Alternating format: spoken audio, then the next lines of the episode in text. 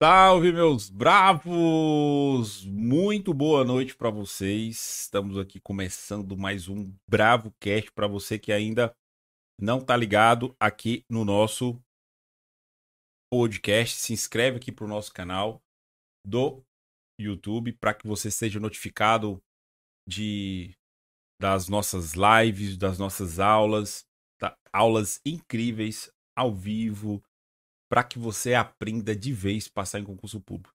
Vocês estão vendo aqui um QR Code para que vocês é, acessem o nosso curso, está com valor promocional, que é o curso socioeducativo. O edital está quase sendo publicado, então vocês não podem perder essa oportunidade incrível. Beleza? Outro recadinho importante também é para que você ative as notificações do YouTube para não perder nada, cara. É se inscreve, ativa as notificações, aquele like, porque essa é esse podcast aqui vai ser da hora, tá? Bom, pessoal, o jabá já foi entregue. Olha, eu estou aqui com ninguém menos, meu ex-aluno e amigo Rafael Quaresma, grande Rafa. Cara, seja bem-vindo. Há muito tempo eu tô querendo trazer você aqui.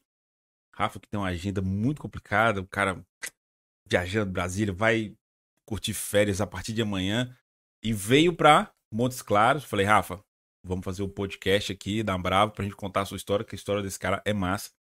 Sou muito fã. E você já sabe o destino de, de amanhã, Rafa? Muito boa noite, cara. Seja bem-vindo. Você sabe o destino de amanhã? Primeiramente, boa noite a todos. É... O destino de amanhã Aham. Uhum. De praia é o quê? É uma praia, cara. Eu não posso falar porque. Você não por, quer ser sequestrado. De né? direitos autorais. Eu acho que ele não tá querendo ser sequestrado, porque para vocês que ainda não conhecem o Rafa, esse cara passou em quantos concursos públicos federais, Rafa? Você passou? Fala federais foram sete. Sete concursos públicos federais. E quando eu falo passou, é aquele cara que passou nas vagas, ia ser nomeado, ia cair para dentro. Foi nomeado, né, Rafa? Você Isso. chegou a ser nomeado em todos eles ou você eu cancelou acho... antes? Ou cancelou assim que eu falo? É... É, eu fui nomeado em quatro, cinco ou seis. E aí, uns, uns, dois ou três eu enviei o termo de desistência ou o termo para ir pro fim da fila. Ah, legal. Que alguns editais permitem. Legal. Isso. Essa do termo do fim da fila é interessante, porque aí você avisa que você não quer assumir agora. Tipo isso ou não? Exato, exato. Vamos supor que o cadastro de reserva seja ah... de 50 candidatos, você ficou hora. na posição 10. Hum. E aí, é, quando te chamam na posição. Chamam até o décimo, você. Uhum. Aí, como você tá em dúvida se aquilo te interessa ou não, ah. você tem aquela carta na manga e você pede pra ir pro fim da lista. Se chegar no fim da lista, vamos supor, aos 50, eles vão te chamar novamente. Isso aconteceu. Aconteceu? O, o cargo atual. Com, com, com o do TRT. Isso. Você tá hoje no TRT. Então, isso aconteceu Exato. no TRT? Sim. Você foi chamado no número de vagas.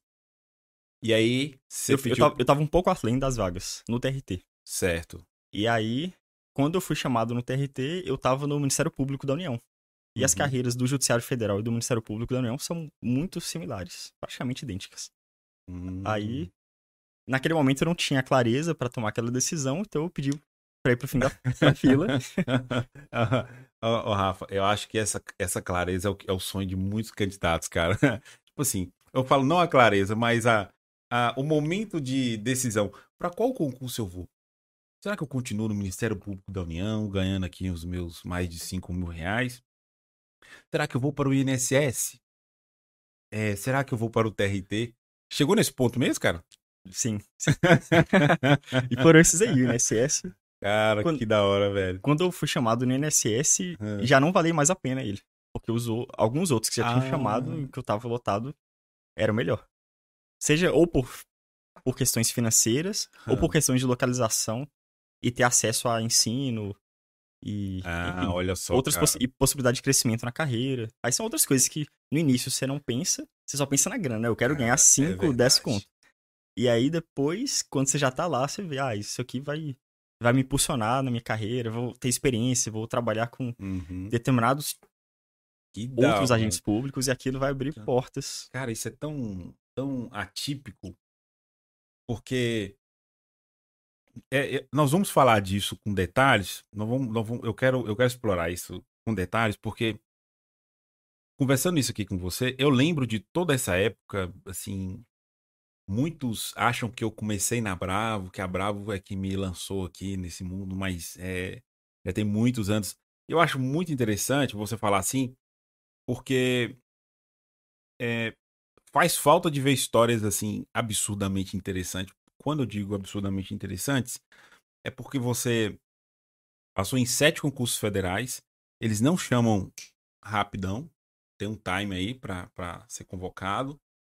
E você chegou no ponto mais incrível de quem é concurseiro. Cara, qual desses concursos públicos federais eu vou cair para dentro? Porque não é uhum. só. Você poderia olhar várias coisas: o dinheiro, a remuneração, a lotação, para que cidade você iria, a, o perfil do cargo. Me apetece fazer essas atividades? Exato. É... A própria a formação acadêmica, por exemplo. Quando eu comecei a estudar para concurso, surgiu o interesse em fazer faculdade de Direito. Só que quando eu passei nesses concursos, eu não tinha, não tinha nem tinha... começado ainda. Ah, tá. Vamos, vamos... E eu, eu só tinha o ensino Você pode falar. Médio. Você só tinha ensino... Você passou em tudo isso só com ensino médio. Sim. E só tinha ensino médio na época. Aí depois que eu fui lotado lá em Brasília, que eu fiz... Você tentava só concurso de nível médio. Sim. Exato. Tá vendo, galera? Ó, beleza. Você tentava só concurso de nível médio. Esses concursos todos que você passou, concursos federais, que hoje pagam aí na casa dos 10 mil reais, é, pra vocês terem uma noção da, da remuneração de Rafa aqui, sem falar dos, dos penduricalhos que a, cada carreira tem, né? Seus penduricalhos, seus negócios. Mas deixa eu te perguntar, Rafa. Antes de entrar no mundo do concurso, você fazia o quê? Assim, como é que fala? Você estava fazendo o quê? Você estava você estudando, terminando nível médio, você fazia. Hum. Como é que foi o esquema? Então, muita gente acha que eu era. que eu estava fazendo engenharia de. Mecatrônica. Mecatrônica na, no ITA, mas não era. brincadeira, brincadeira. Não, mas, cara, é, é, muito plausível achar isso, porque como é que um cara passa em sete concursos públicos federais de muito disputados? Eles não são disputados agora, eles sempre foram muito concorridos. INSS, Sim. TRT, cara. Eu, eu, lembro de, um, de uma concorrência do Ministério Público da União. Foi de, hum. de 2013, salvo uhum. engano. Isso. Ah, salvo engano, foram 67 mil candidatos só para Brasília, DF. Eles Jesus. dividiram, vão, vão ser cargos em várias, vários, várias unidades federativas e do, do DF deram 77 mil candidatos. Então, assim, é, é realmente concorrido. Mas você viu quanto eles chamaram nesse do DF? Não. Quase mil ou foi mais de mil? Muita gente. Muita gente. Pô. Por isso que a galera queria ir para lá. Por isso que a galera queria ir para lá. É, nesse de 2013, eu lembro. Inclusive, é, eu acho que é um erro muito comum é a pessoa falar assim: ah, é um concurso só, lá só tem. Eram 70 vagas, né? Você falou aí? Eu não lembro. Não lembro é, eram vagas. poucas vagas. Não sei se era, era 60, eram poucas vagas para para o Distrito Federal. E olha só o que, que os caras fizeram. Chamaram muita gente. Centenas de candidatos. Centenas. Não, foi mais de mil, certeza. Uhum. Foi mais de mil e cem candidatos. Foram, foram, foi muita gente. É, ótimo. Cara, então, você estava ah. no Distrito Federal. Você conclui aí. Você povo tava achando que você era do ITA? Não, eu, eu, eu falei, falei brincando. Inclusive, Onde você estudou? É, onde eu estudei? Eu estudei aqui no Polivalente até a sétima série, ou seja, escola pública até a sétima série. Uhum. E aí, quando eu fui para o ensino. Aí na oitava série eu fui para o Prisma, certo. da oitava até o segundo. Inclusive, as minhas notas nessa época eram, por exemplo. Você era bom aluno? Não, não. então, não era bom aluno. Eu não era um bom aluno. Uhum. Eu. As, eu lembro que as minhas notas eram muito próximas da média mínima. Então, se você tem que tirar 60 pontos em 100 para passar em cada uma das matérias, mais da metade delas eu não, eu não tirava. Eu, eu tirava exatamente 60 pontos. Então, só... uhum. se, seja, seja por, tra por, trabalhos que os professores deram para ganhar ponto extra uhum. ou para arredondamento de nota. Uhum. E aí, a, a, minha, o meu histórico acadêmico é assim: 60, 61, 62. então. Tipo, Rafa, é porque também tem aquela coisa. A galera fala assim: ah, o cara passou em primeiro. Mas o cara que passou em primeiro ganha a, a, mesma remuneração de quem passou em último. O salário é o mesmo, a remuneração é o mesmo. Mas Exato. mudar, às vezes, dependendo do concurso, que o primeiro tem o, a condição de escolher qual setor, dependendo do concurso. Sim. Por exemplo, em Minas é comum é, você escolher a lotação sua pela, pela sua classificação. Sim, isso é comum. É. Então, se você garantiu posições nas, nas primeiras colocações, você pode ter essa vantagem. Mas, assim, como regra, você vai ter excelentes oportunidades lá dentro. O negócio é colocar seu nome lá e, e ser chamado. É. E você, Rafa, quando você. É, você falou que estava você fazia. Você, tá, e faculdade? Você estava fazendo ensino médio, você fez o ensino médio você fez uma mistura de público, escola pública e privada. Você fez o ensino fundamental em escola pública, ensino médio, escola privada. E aí depois você foi, fez o quê? Fez faculdade? Então, aí eu formei no ensino médio e a minha formação humana e, e sei lá, filosófica, hum. ela era muito ligada à música, porque eu fiz conservatório, o conservatório ah, de música Lourenço Fernandes. Eu tocava piano, sei lá, toquei por uns 8 ou 10 anos. Aqueles pianão grandão ou, ou aqueles piano de forró? Aí existe uma rixa entre pianista e tecladista. Cuidado. Ah, é? Vixe, eu não quero entrar nessa, não, cara. Mas qual que era piano mesmo? Isso, piano, piano erudito? Mesmo. Exato. É erudito que fala, né? Uhum. É legal, é massa. E aí, é, como eu não tinha muita clareza sobre, sobre, o que eu gostaria de fazer quando uhum. eu me uhum. formasse, eu acabei tentando música, faculdade de, de música na Unimontes, Universidade ah, Estadual de Montes Claros. O que, que você estava pensando a... com música, Rafa? Tocar então, na praça, botar o chapéu. eu, sempre, eu sempre me filiei ao, ao perfil mais clássico, erudito. Então, uhum. É, a minha ideia era virar um pianista de performance, sabe? Esse de orquestra. Então, uma, uma, uma, rota bem diferente Nossa, de, de ia um ter que estudar muito mais do que um concurso, cara. Pois é, exatamente. Nossa, você teria que estudar muito, porque isso é um universo gigantesco de, de conteúdo, né? Sim. E tem que ter. São, você tem que ter várias horas de dedicação por dia durante vários anos até você chegar no nível de pegar aquela vaga que só tem uma vaga para um pianista numa orquestra. Então você. É, é você tem que estar entre as cabeças ali, de qualquer forma. Cara do céu, você é, não deixaria de, de, de, de, de ser um esforço também tão grande quanto o concurso público, né? Concurso Sim. público é, é para poucos filhos de Deus. Eu costumo falar que que a regra é você não ser aprovado. A regra é você ser reprovado. Exceção é quando você passa. Né? Porque Sim. a gente mais reprova do que aprova. Falar em reprovar, então você fez piano. Você chegou a terminar a faculdade de piano? Não. Eu, eu tentei naquele, naquele ano, acho que foi 2008 ou 2009. Eu tentei uma vez, não passei. Hum. E eu hum. falei, putz, Pelo amor de Deus. Eram 10 por vaga. A faculdade era, de música, de o cara não passou. Continua. Só pra, não, só não, pra lembrar. Não, não desmerecendo, mas não era o concurso mais. Não era o, concurso, não era o vestibular mais concorrido. Tinha direito e tal, da área de humanos. Né? Naquela época, a Unimonte se dividia é. entre. Não sei se ainda faz isso. Não sei se eles usam a nota do Enem. Não, na época não tinha Enem, né? Então.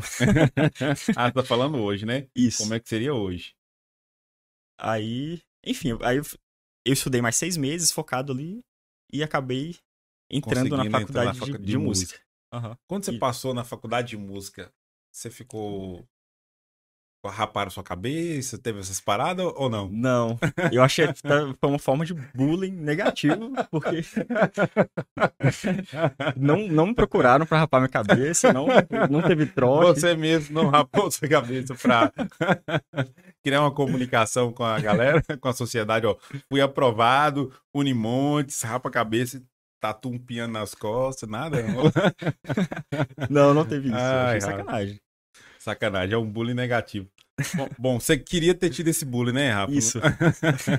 Só pra deixar claro. Cara, que louco, cara. É incrível. Então você tomou pau é, no vestibular de música, que era um dos mais tranquilos. Eu vou te falar quais eram os vestibulares mais tranquilos. Em primeiro lugar era filosofia. Em segundo uhum. lugar era música. Então, de quase 100 cursos, tá? Uhum. É, essa era encabeçava a ordem de dificuldade. Eu não sei se ainda tem é, faculdade de. Se, se, tem música ainda na Unimont, você sabe? Tem ainda? Eu acredito que sim. Tem, né? Acredito que sim. Não tem por que tirar, né? Será? O que que eles Não, Unimontes manda, manda bem. A galera lá forma e sai, sai tocando muito bem. Com uma boa formação acadêmica, no geral. Mas eu, eu não era um bom aluno também na faculdade. Não? Por quê? Não. Por quê? Porque eu não me dedicava, basicamente. Você achava, eu... tipo assim, ah, eu tô perdendo tempo ou não? O que, que foi o lance? Não, acho que eu, tava, eu ainda tava meio perdido, sabe? Não ah, tinha. A, apesar de gostar muito de música, é, a, a, faculdade sempre coloca disciplinas que você não gosta, né?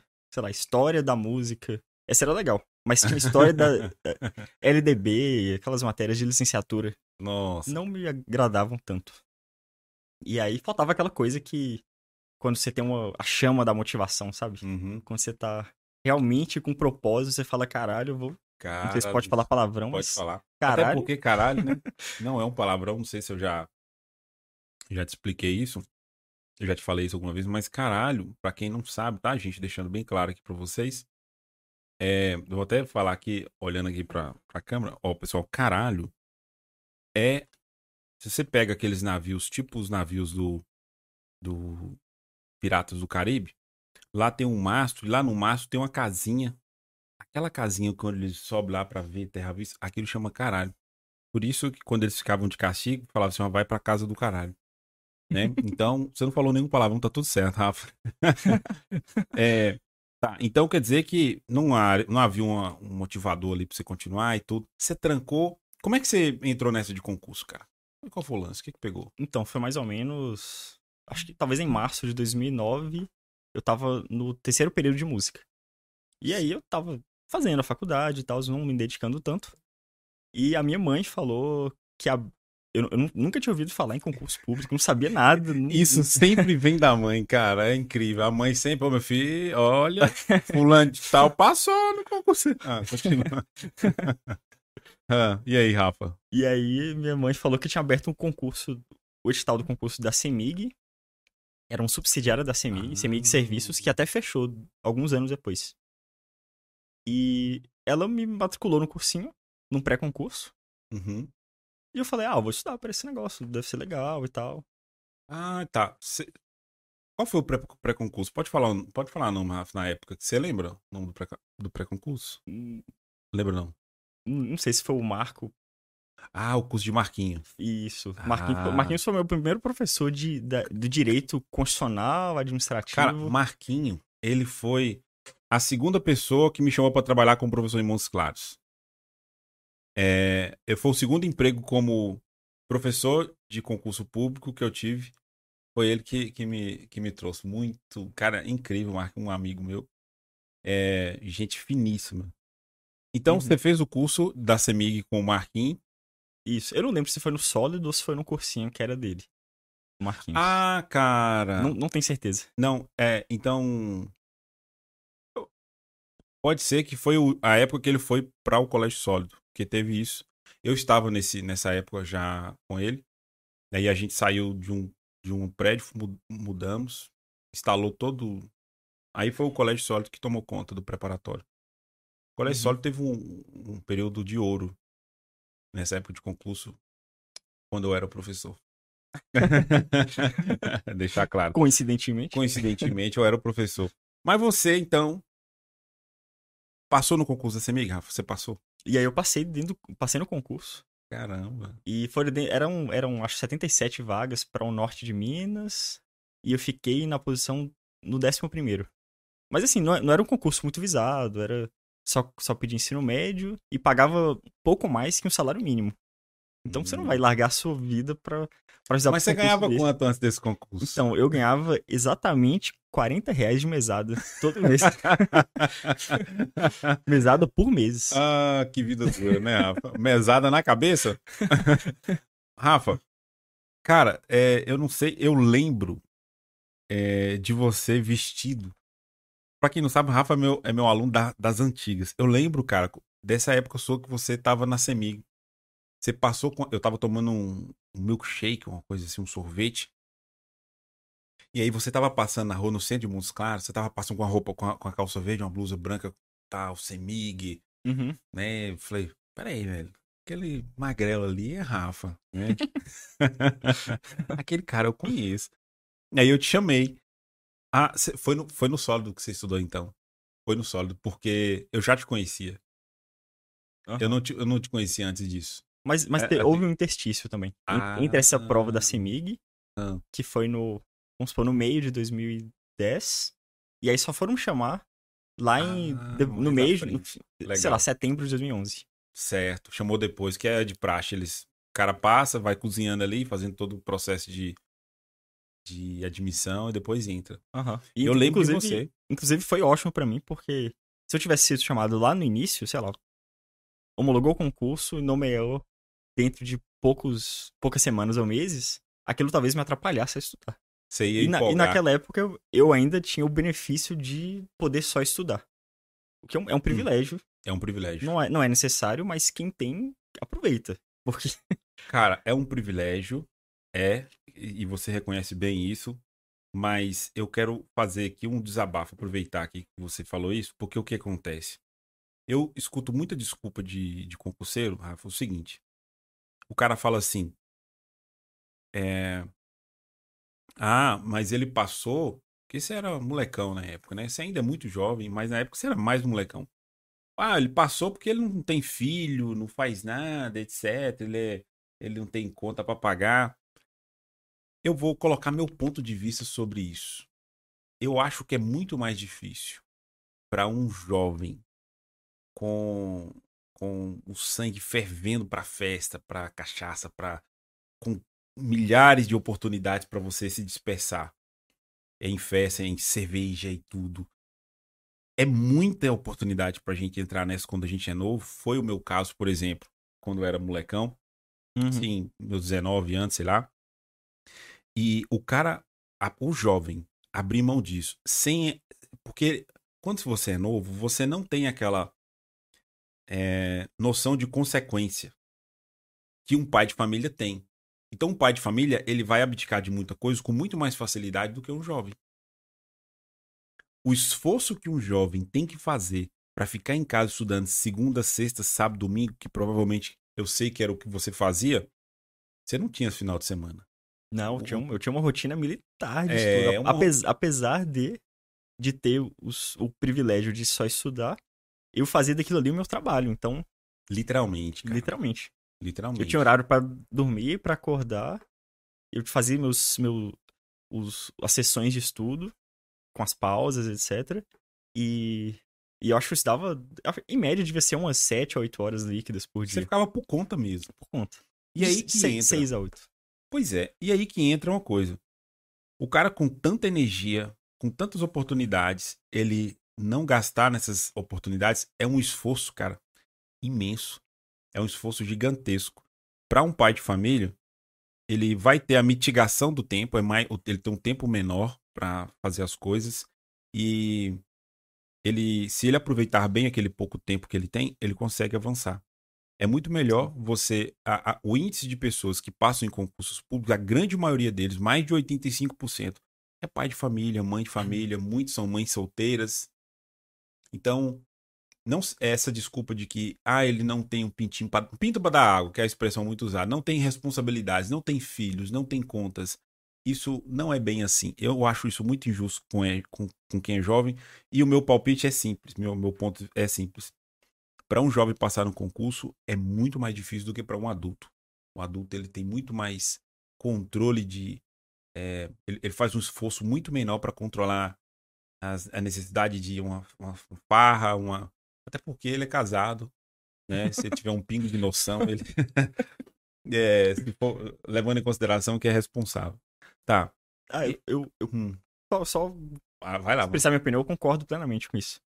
Assim, não, não comparando as dificuldades, mas eu acho que todo mundo tem as suas dificuldades. Todo mundo tem que saber dizer não para um monte de outras coisas, um monte de outras sensações e prazeres imediatos para focar naquilo ali que importa. Você sabe que seu futuro vai ser muito melhor muito mais tranquilo. Uhum. Se você garantir uma aprovação no concurso público. Ah, cara, e, é, é, e ele, ele vai abrir muitas portas, entendeu? Você fala isso, Rafa. É, hum. eu, o que eu acho interessante é que você tá falando uma coisa que você viveu. Mas é tão difícil isso, velho. O cara falar assim, focar numa coisa só. O que mais? É, se dedicar. São palavras tão poderosas, tão difíceis de emplacar na vida da gente, porque nós temos tantas coisas que tiram a nossa concentração, que tiram a nossa, é, às vezes, vontade de fazer o que deve ser feito. Parece banal, Sim. é assim, é, banalizaram muito essas palavras. Foco, fo, é, é, força, foco e fé. São três palavras tão banalizadas. A galera escreve de qualquer jeito, mas se elas prestarem atenção, essas três palavrinhas, força, foco e fé, muda o jogo de qualquer ser humano. Sim. Muda o jogo de qualquer pessoa que executa isso de verdade. O cara tá com, fazendo o esforço correto, no lugar correto, ele tem fé nele. Você tem que acreditar. Porque se o cara falar assim, ficar com aquele pensamento, ah, não sei, cara, é muito difícil, vou, vou fazer outra coisa. Cara, foco, força, é força, é força, foco e fé. Vamos cuidado aqui para não morder a língua. São as três palavras mais banalizadas que eu vejo hoje e são as mais poderosas. São palavras muito poderosas, muito relevantes. Você falou isso e eu tenho certeza que você viveu, senão você não teria tido os resultados de aprovações que você teve. São sete concursos públicos federais. O primeiro foi um concurso estadual, né? A nível estadual, que foi a CEMIG. Sim. Eu lembro até hoje. Eu lembro que eu te parei na rua. Eu tava tomando um sorvete. E você. Eu, eu, falei, tava, Rafa... eu tava fazendo leitura em alguma casa. eu, eu, o concurso era pra isso. Era agente de unidades consumidoras. Você ia na rua é... mesmo, né? Era o leiturista. Uhum. Ah, cara. Que vai, olha o padrão de energia, o relógio, né? Que louco. De cada casa. Uhum. Eu nem sei se eu sei ler aquilo mais ainda, mas. Ah, não esquece, não. Fez muitas vezes. né? Ô, Rafa, você. Eu lembro que você me falou assim. É... Eu falei, ó, oh, Rafa, você falou pra mim que ia sair. Eu lembro que. Falou assim, Marcelo, mas eu vou ficar pouco tempo. Eu só quero comprar uma cadeira para mim estudar. Você comprou essa cadeira? Comprei. Cara, lembra, lembra, que eu disse que o, a remuneração era um pouco mais que um salário mínimo? Eu não lembro, acho que era. Ah, era um pouco mais salário mínimo. Vamos supor que o salário mínimo fosse, fosse 800, 900 reais. Uhum. E, e o, a remuneração lá fosse mil. Aí eu lembro certo. que eu, eu trabalhei aproximadamente um, um mês e meio Uhum. E aí, tirando do bruto o salário líquido, né? E pagando uma outra dívidazinha que eu tinha. Que devia ser lápis de colorir, cadê? Caneta, marca-texto. Ah, com aí, certeza. Eu lembro que sobrou, sei lá, uns mil reais. E eu gastei, exata, eu gastei exatamente 900 reais comprando uma cadeira. Ou seja, eu peguei tudo que eu tinha juntado ao longo de minha vida toda. Caramba. Em um mês. Uhum. E, com, e comprei uma cadeira ergonômica porque eu sabia que aquilo Não. ali ia fazer a diferença. Eu ia passar horas e horas do dia. Cara. E aquilo ali acaba, acaba influenciando. Que coisa impressionante. Influencia profundamente a cadeira. Você vê como é que eu tava focado, né? Sim, cara. Admiro demais a cadeira.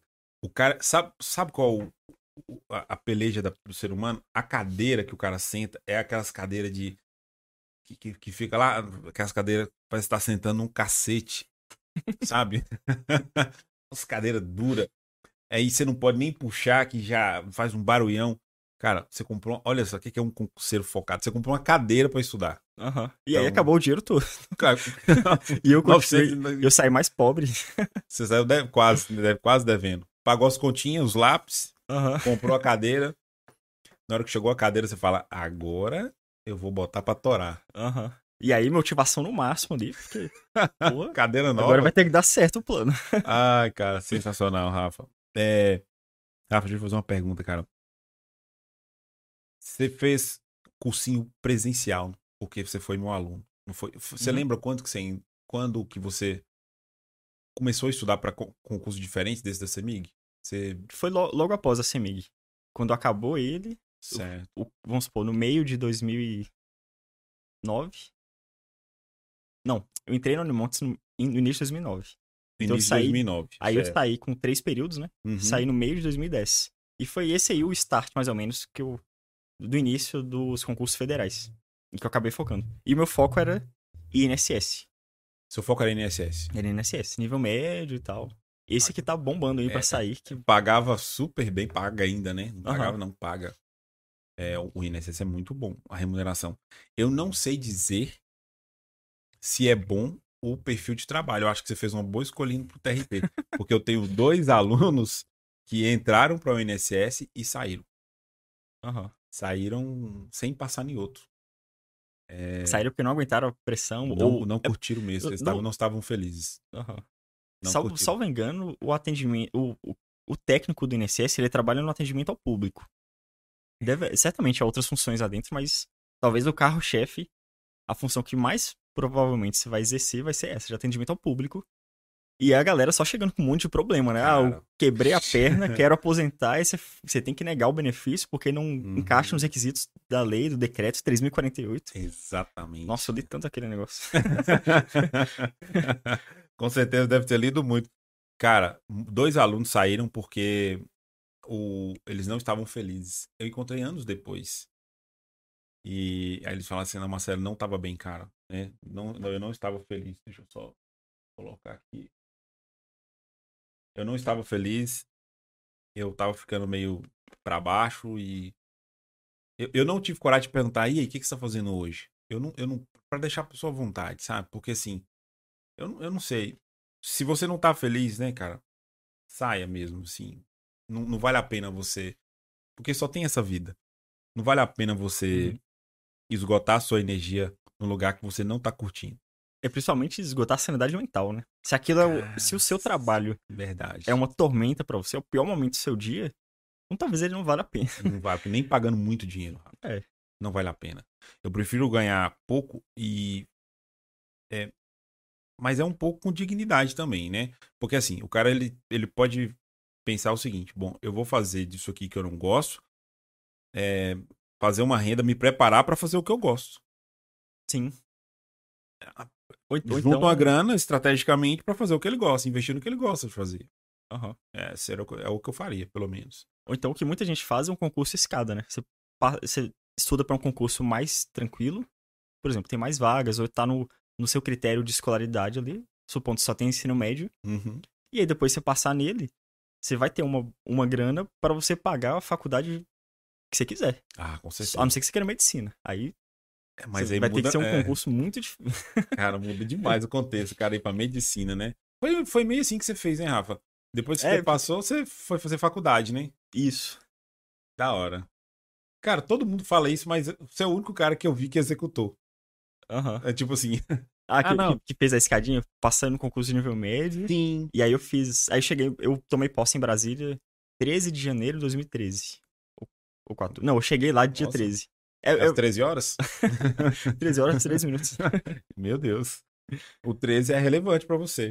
É, já dizia Zagalo que é um número emblemático. Mas aí, qual foi seu primeiro concurso relevante? Você passou aqui? Eu acho que foi, foi o do INSS. Eu tava focadaço nele, pá. E aí, mesmo assim, eu não fiquei. Pro, o, a localização para onde eu tentei só tinha uma vaga. E eu fiquei em quarto lugar. Caramba, cara. Era Fundação Carlos Chagas, Sim. aí acho que eu, eu, fiz 53 pontos em 60. Eu lembro de tudo é, isso. Era um, é uma boa nota, só que. Tava pra... muito ferrado o concurso. É, tava... Não, e a gente, a, a gente assim, Rafa, nós tínhamos um, um ciclo de alunos que a gente alimentava muita esperança. Muito assim, a gente via que. Eu lembro do seu nível nessa época.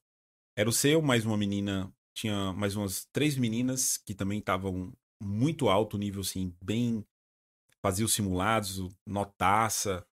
Tava bem, uhum. bem interessante. As perguntas que os alunos soltam é, denunciam um pouco do que, de como que eles estão. Não é só pergunta. É, eles fazem perguntas relevantes em todas as matérias. Porque às vezes aquele aluno tem aluno que, que é bom só nenhuma. Mas esse, esse nicho, esse ciclo de alunos que, que a gente tinha lá, eles estavam bons em tudo. Porque eu conversava com os professores e falava assim, gente, aquele Rafa, o cara tá eu tenho que estudar mais para mim é, entregar conteúdo, porque o cara tá casca grossa. E a mesma coisa com as outras meninas. Tinha um, um, um núcleo lá de meninas também que estavam. Tinha mais mulheres do que homens na turma. Tinha muitas mulheres. E tinha uma galera lá que a gente sabia, vai passar. E de uhum. fato passaram. Inclusive você fazia parte do, né, dos que a gente estava apostando alto né, para aprovar. E eu lembro da sua cara de desgosto por ter errado. Foram quatro questões que você errou? Como é que foi? Foram sete, sete? em 60. É, você falou assim, gente, como é que. Eu lembro até hoje, Rafa, você indo lá eu, no. Eu, no eu, eu, lembro que eu errei uma questão do, do pronome relativo cujo. Eu, meu Deus. Tinha um artigo com no cujo? Aham. Era uma, você... que... uma, questão da FCC, Fundação Carlos Chagas. Uhum. E aí eu errei. Nossa, eu, eu revirei um livro depois para Pra nunca mais. ninja naquele, nunca mais eu errei. Cara, mas... olha só o que, que você falou. Aqui. Tomara que tenha gente assistindo, muita gente vendo o que você falou, porque onde você errou, depois você bateu forte, né? Sim. Inclusive, é, esse, esse é um ponto que faz a gente crescer numa velocidade muito maior.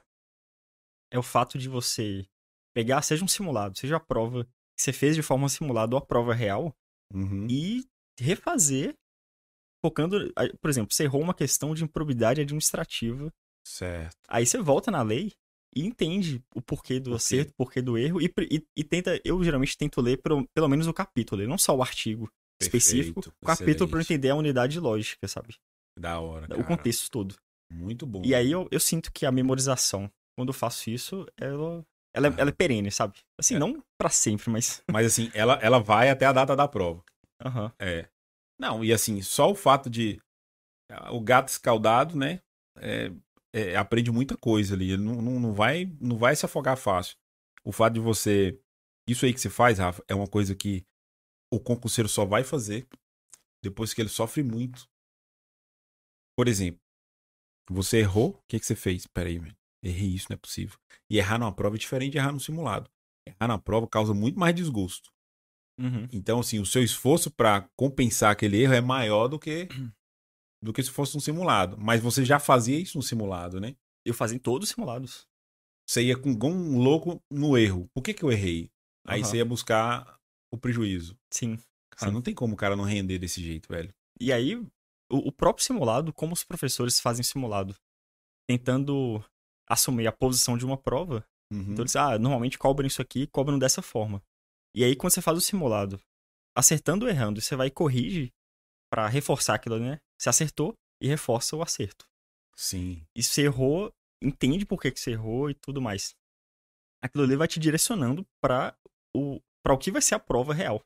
Perfeito. E exatamente o que acontece. Quem, faz, quem, quem tem o costume de fazer muito simulado e corrigir, ele, esse aluno acaba direcionando seus estudos para para o que vai ser a prova. Perfeito, concordo absolutamente. É exatamente. É, é, às vezes eu vejo assim, ó, Marcelo, o pessoal me pergunta, eu não consigo sair dos 60%. O que, que você acha que eu devo fazer? Eu falo, foco nos 40 que você não tá, que você não tá boa. Hein? Corra atrás, os 60 você tem, agora uhum. você vai correr. É a resposta é muito simples. Não precisa de um coach, não precisa de um cara expert. Onde é que você errou mais? Ah, vai bater em cima do erro. Fazer isso aí que você falou. Sim. Errou, cara, cai pra dentro. Ah, e, e eu conheço muito, muito aluno e até gente que já passou nos concursos que é, que tem um certo traumazinho, sabe? A pessoa faz a prova e ela não consegue mais olhar para a prova, não tem coragem nem de corrigir.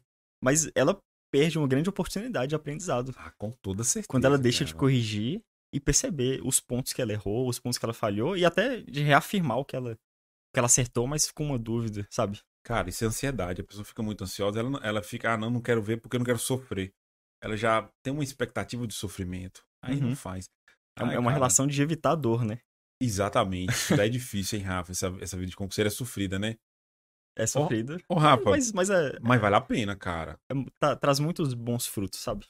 Sim, eu lembro. Cara, você melhorou muito é, a fisionomia. Você tinha uma cara de, de, de, de, de sofredor, Rafa. De, o Rafa tinha um cabelão grande, era seco, sabe? Pescoço fino. Parecia que deram um cacete, passou um caminhão assim, Rafa chegava todo estrambelhado, mas era, tava estudando pra caramba, bicho. E a gente consegue ver o nível do aluno subindo, porque Rafa, Rafa, é, você só pagou o primeiro cursinho, não foi, Rafa? O primeiro lá no sólido. O do sólido, acho que eu paguei o primeiro e o segundo. O resto foi tudo bolsa que você ganhou. Foi, é, assim, eles faziam simulados a cada fim de curso. Uhum. O curso durava, curso específico para o INSS ele durava de dois, dois meses e meio até três. E a hum. cada fim de curso eles faziam um simulado. Simulado real para a prova. Com todas as matérias. E aí o primeiro lugar no simulado ganhava uma bolsa integral. Aí eu lembro que quando eu terminei o primeiro curso, eu fiz o hum. simulado, aí eu fiquei, não sei, talvez fiquei na quinta ou décima posição. E eu falei, cara, eu tenho que passar no primeiro lugar. Você também viu assim, né, Rafa? Pô, cara, dá pra passar. Sim, é, é, é uma meta exequível, assim, é... dá pra eu tenho que chegar lá. E aí no, eu no segundo que você passou? os livros. Isso. Aí, aí a partir do segundo simulado, eu, eu paguei mais uma vez o cursinho. Uhum. Não lembro se foi integral ou parcial. E a partir deste, deste dessa sessão, né, Uhum. de cursinhos, eu eu comecei a ganhar bolsas. Eu eu simplesmente estudei Você ganhou por mérito. Você, fazia o simulado, tirava o primeiro lugar isso. e aí você entrava. Você não sabia de uma coisa nessa época. Porque assim, ó, eu vou te falar aqui, revelar um segredo antigo. Uhum. É, Ao vivo, galera. ao vivo. É, é, ó, é notícia. É segredo guardado durante muitos anos, Rafa. Vou te falar aqui agora. Segredo de bastidores. que Só Bastidores. os professores sabiam. Sim. Eu não sei realmente o que você falou. Não, mas era. A- a- é, e também a galera que era responsável pelo preparatório na época. É, porque é assim, ó, pra quem não sabe, Rafa passava no.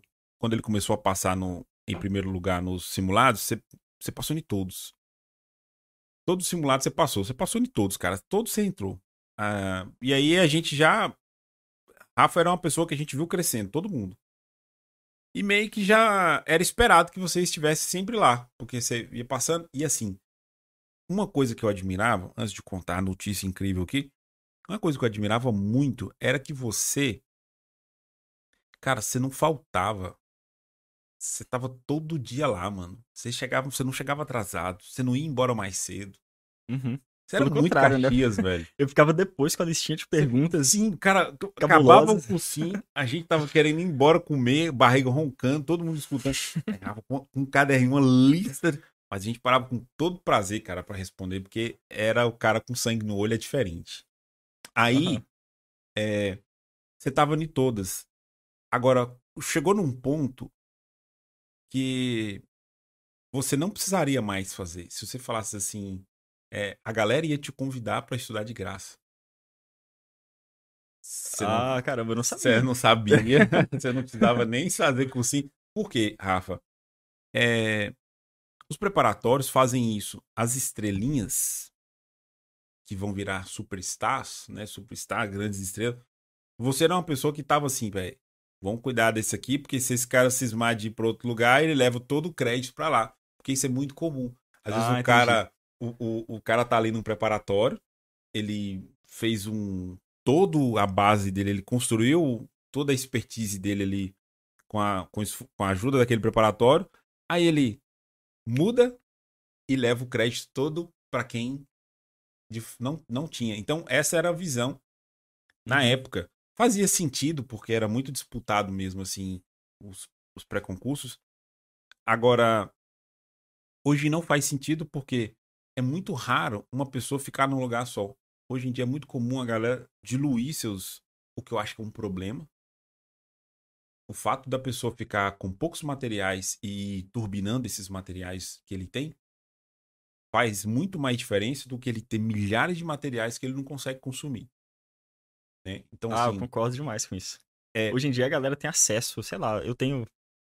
Assim, uma pessoa falando, né? Ah, eu tenho um material de tal cursinho, direito constitucional de tal cursinho, do outro, do outro e do outro. Só que você Uhum. nunca terminou um inteiro. Tipo Assim, você Nunca. nunca viu as 12, 20 aulas que tem lá inteiras. exatamente. E às vezes aquilo ali é o que vai te, te garantir Cara, um, um crescimento muito e- mais rápido. perfeito. É, Eles têm isso- tudo, mas não consomem. Uhum. Eles Porque, não o seu- porque consomem. o, o seu tempo é, é limitado de qualquer forma. Sua energia é limitada. O seu, sua capacidade de focar com, com motivação é limitada. Perfeito. Então, a melhor coisa que você pode fazer é escolher, por exemplo, escolhe o, o, material, o melhor material. Escolhe Uhum. um só. E vai lá com consistência, entendeu? Todo dia você vai pegar Todo e, dia. e, e vai, e vai Você crescendo produziu um naquilo ali. volume gigante de material de próprio, né? Por exemplo, resumos, Sim. mapas mentais. Eu, eu fazia muito resumo no, no Word. Eu abri uma página do Word Ah, e colocava lá. Eu acho, que até, eu, eu acho que até te mandei um mandou. de arquivologia. Cara, muito bom. Aquele resumo era, era um curso. Você resumiu um. Como, eu não sei se é porque eu também já tinha estudado um pouco, mas seu resumo ficou incrível. Você me, mandou, você me Uhum. arrumou num CD, cara. Você, você me deu. Você vai revelar a idade Não, né, é. das O pessoas. cara me arrumou um CD, ele gravou num CD, me passou o resumo de arquivologia, mas ele me passou, tipo assim, Marcelo, esse resumo ficou foda, cara. Não, eu lembro. tava se achando, e depois eu abri e falei, é, bicho, Ficou top mesmo, cara. E eu lembro que cada, cada resumo daquele ali, ele tinha, por exemplo, ah, o ciclo de vida do documento. Uhum. Arquivo intermediário, Nossa. arquivo permanente e tal. E aí tinha um pedaço de teoria Sim. e uma questão. Tinha outro pedaço de teoria e eu lembro que tinha muita questão. Ficou muito bom, cara. Toda questão que eu via que era que podia me agregar conhecimento. Você inseria lá. Eu inseria. E aí toda vez que eu voltava no material para ver uma coisinha, eu acabava, acabava vendo a questão e revisando. Cara, e aquilo ali criou um conhecimento muito sólido que. Muito. Muito, muito, muito. Um conhecimento muito bravo. Muito. conhecimento muito estratégico. é, Rafa. Bom show, Rafa. Ô, Rafa, é... cara, você sabe o que, que tá acontecendo hoje? Eu chamo de geração iFood. Ninguém quer fazer resumo. Os caras compram resumo pronto, velho. Me dá uma uhum. falta de paciência. Eles não. Ele, o resumo é fruto do seu esforço de concurseiro. É ali, é, é você substancializando seu esforço num resumo que você faz, num post-it e tal. É aquilo ali significa assim, eu estou sendo produtivo. Eu estou. É, é, esses são os frutos do meu estudo hoje. Não. Ah, hoje o cara compra o curso, compra o resumo, compra o mapa mental. Que esforço uhum. que ele tem? Ele não tem esforço nenhum, ele não produz mais. E, na minha visão, assim, ó, menos é mais. Tenha poucos materiais, materiais que lhe apetecem, que você gosta, que fez você render. Tendo esses poucos materiais, o que, que você vai fazer? Você vai ser. Vai produzir o material do material, que é o quê? Os seus resumos, mapas mentais. E uhum. outra coisa, você fazia no Word, você não fazia na mão, né?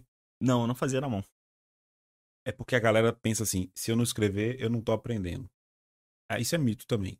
É, na verdade, você vai ver gente que passou nos concursos mais pica grossa que existe, uhum. de todos os jeitos. Uns, uns escrevendo só no tablet, outros só material escrito. Uhum, tem, tem, um, tem, um, tem um juiz aí, o cara tinha, sei lá, 4 quilos de resumos Nossa. De, de tudo, né, do direito.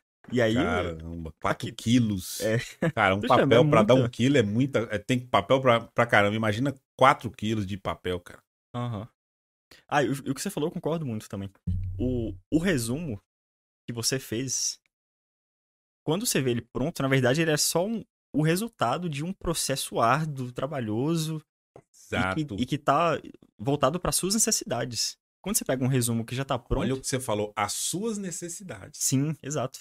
Porque você pega o resumo do professor, ele, ele tem um valor ali, dá pra você revisar. Sim. De forma rápida. Perfeito. Concordo. Mas às vezes a sua dificuldade não tá naqueles pontos necessariamente tá em osso, você deveria ter batido a cabeça muito mais vezes. Uau. Já, já viu aquele.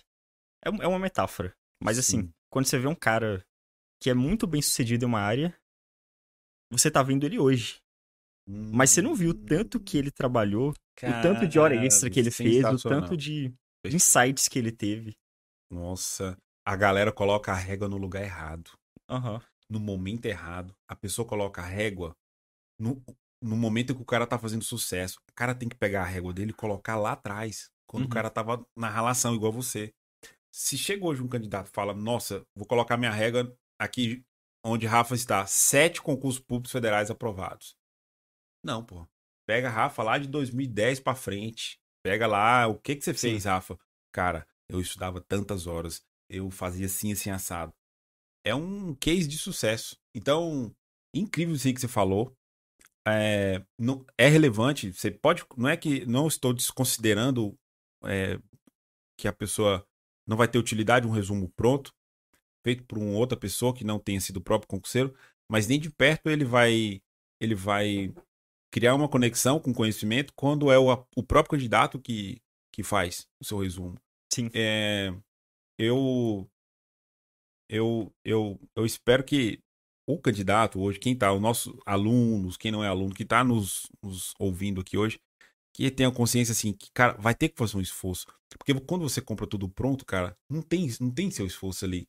Você teve um material, cara, seja produtivo com aquilo que você tem.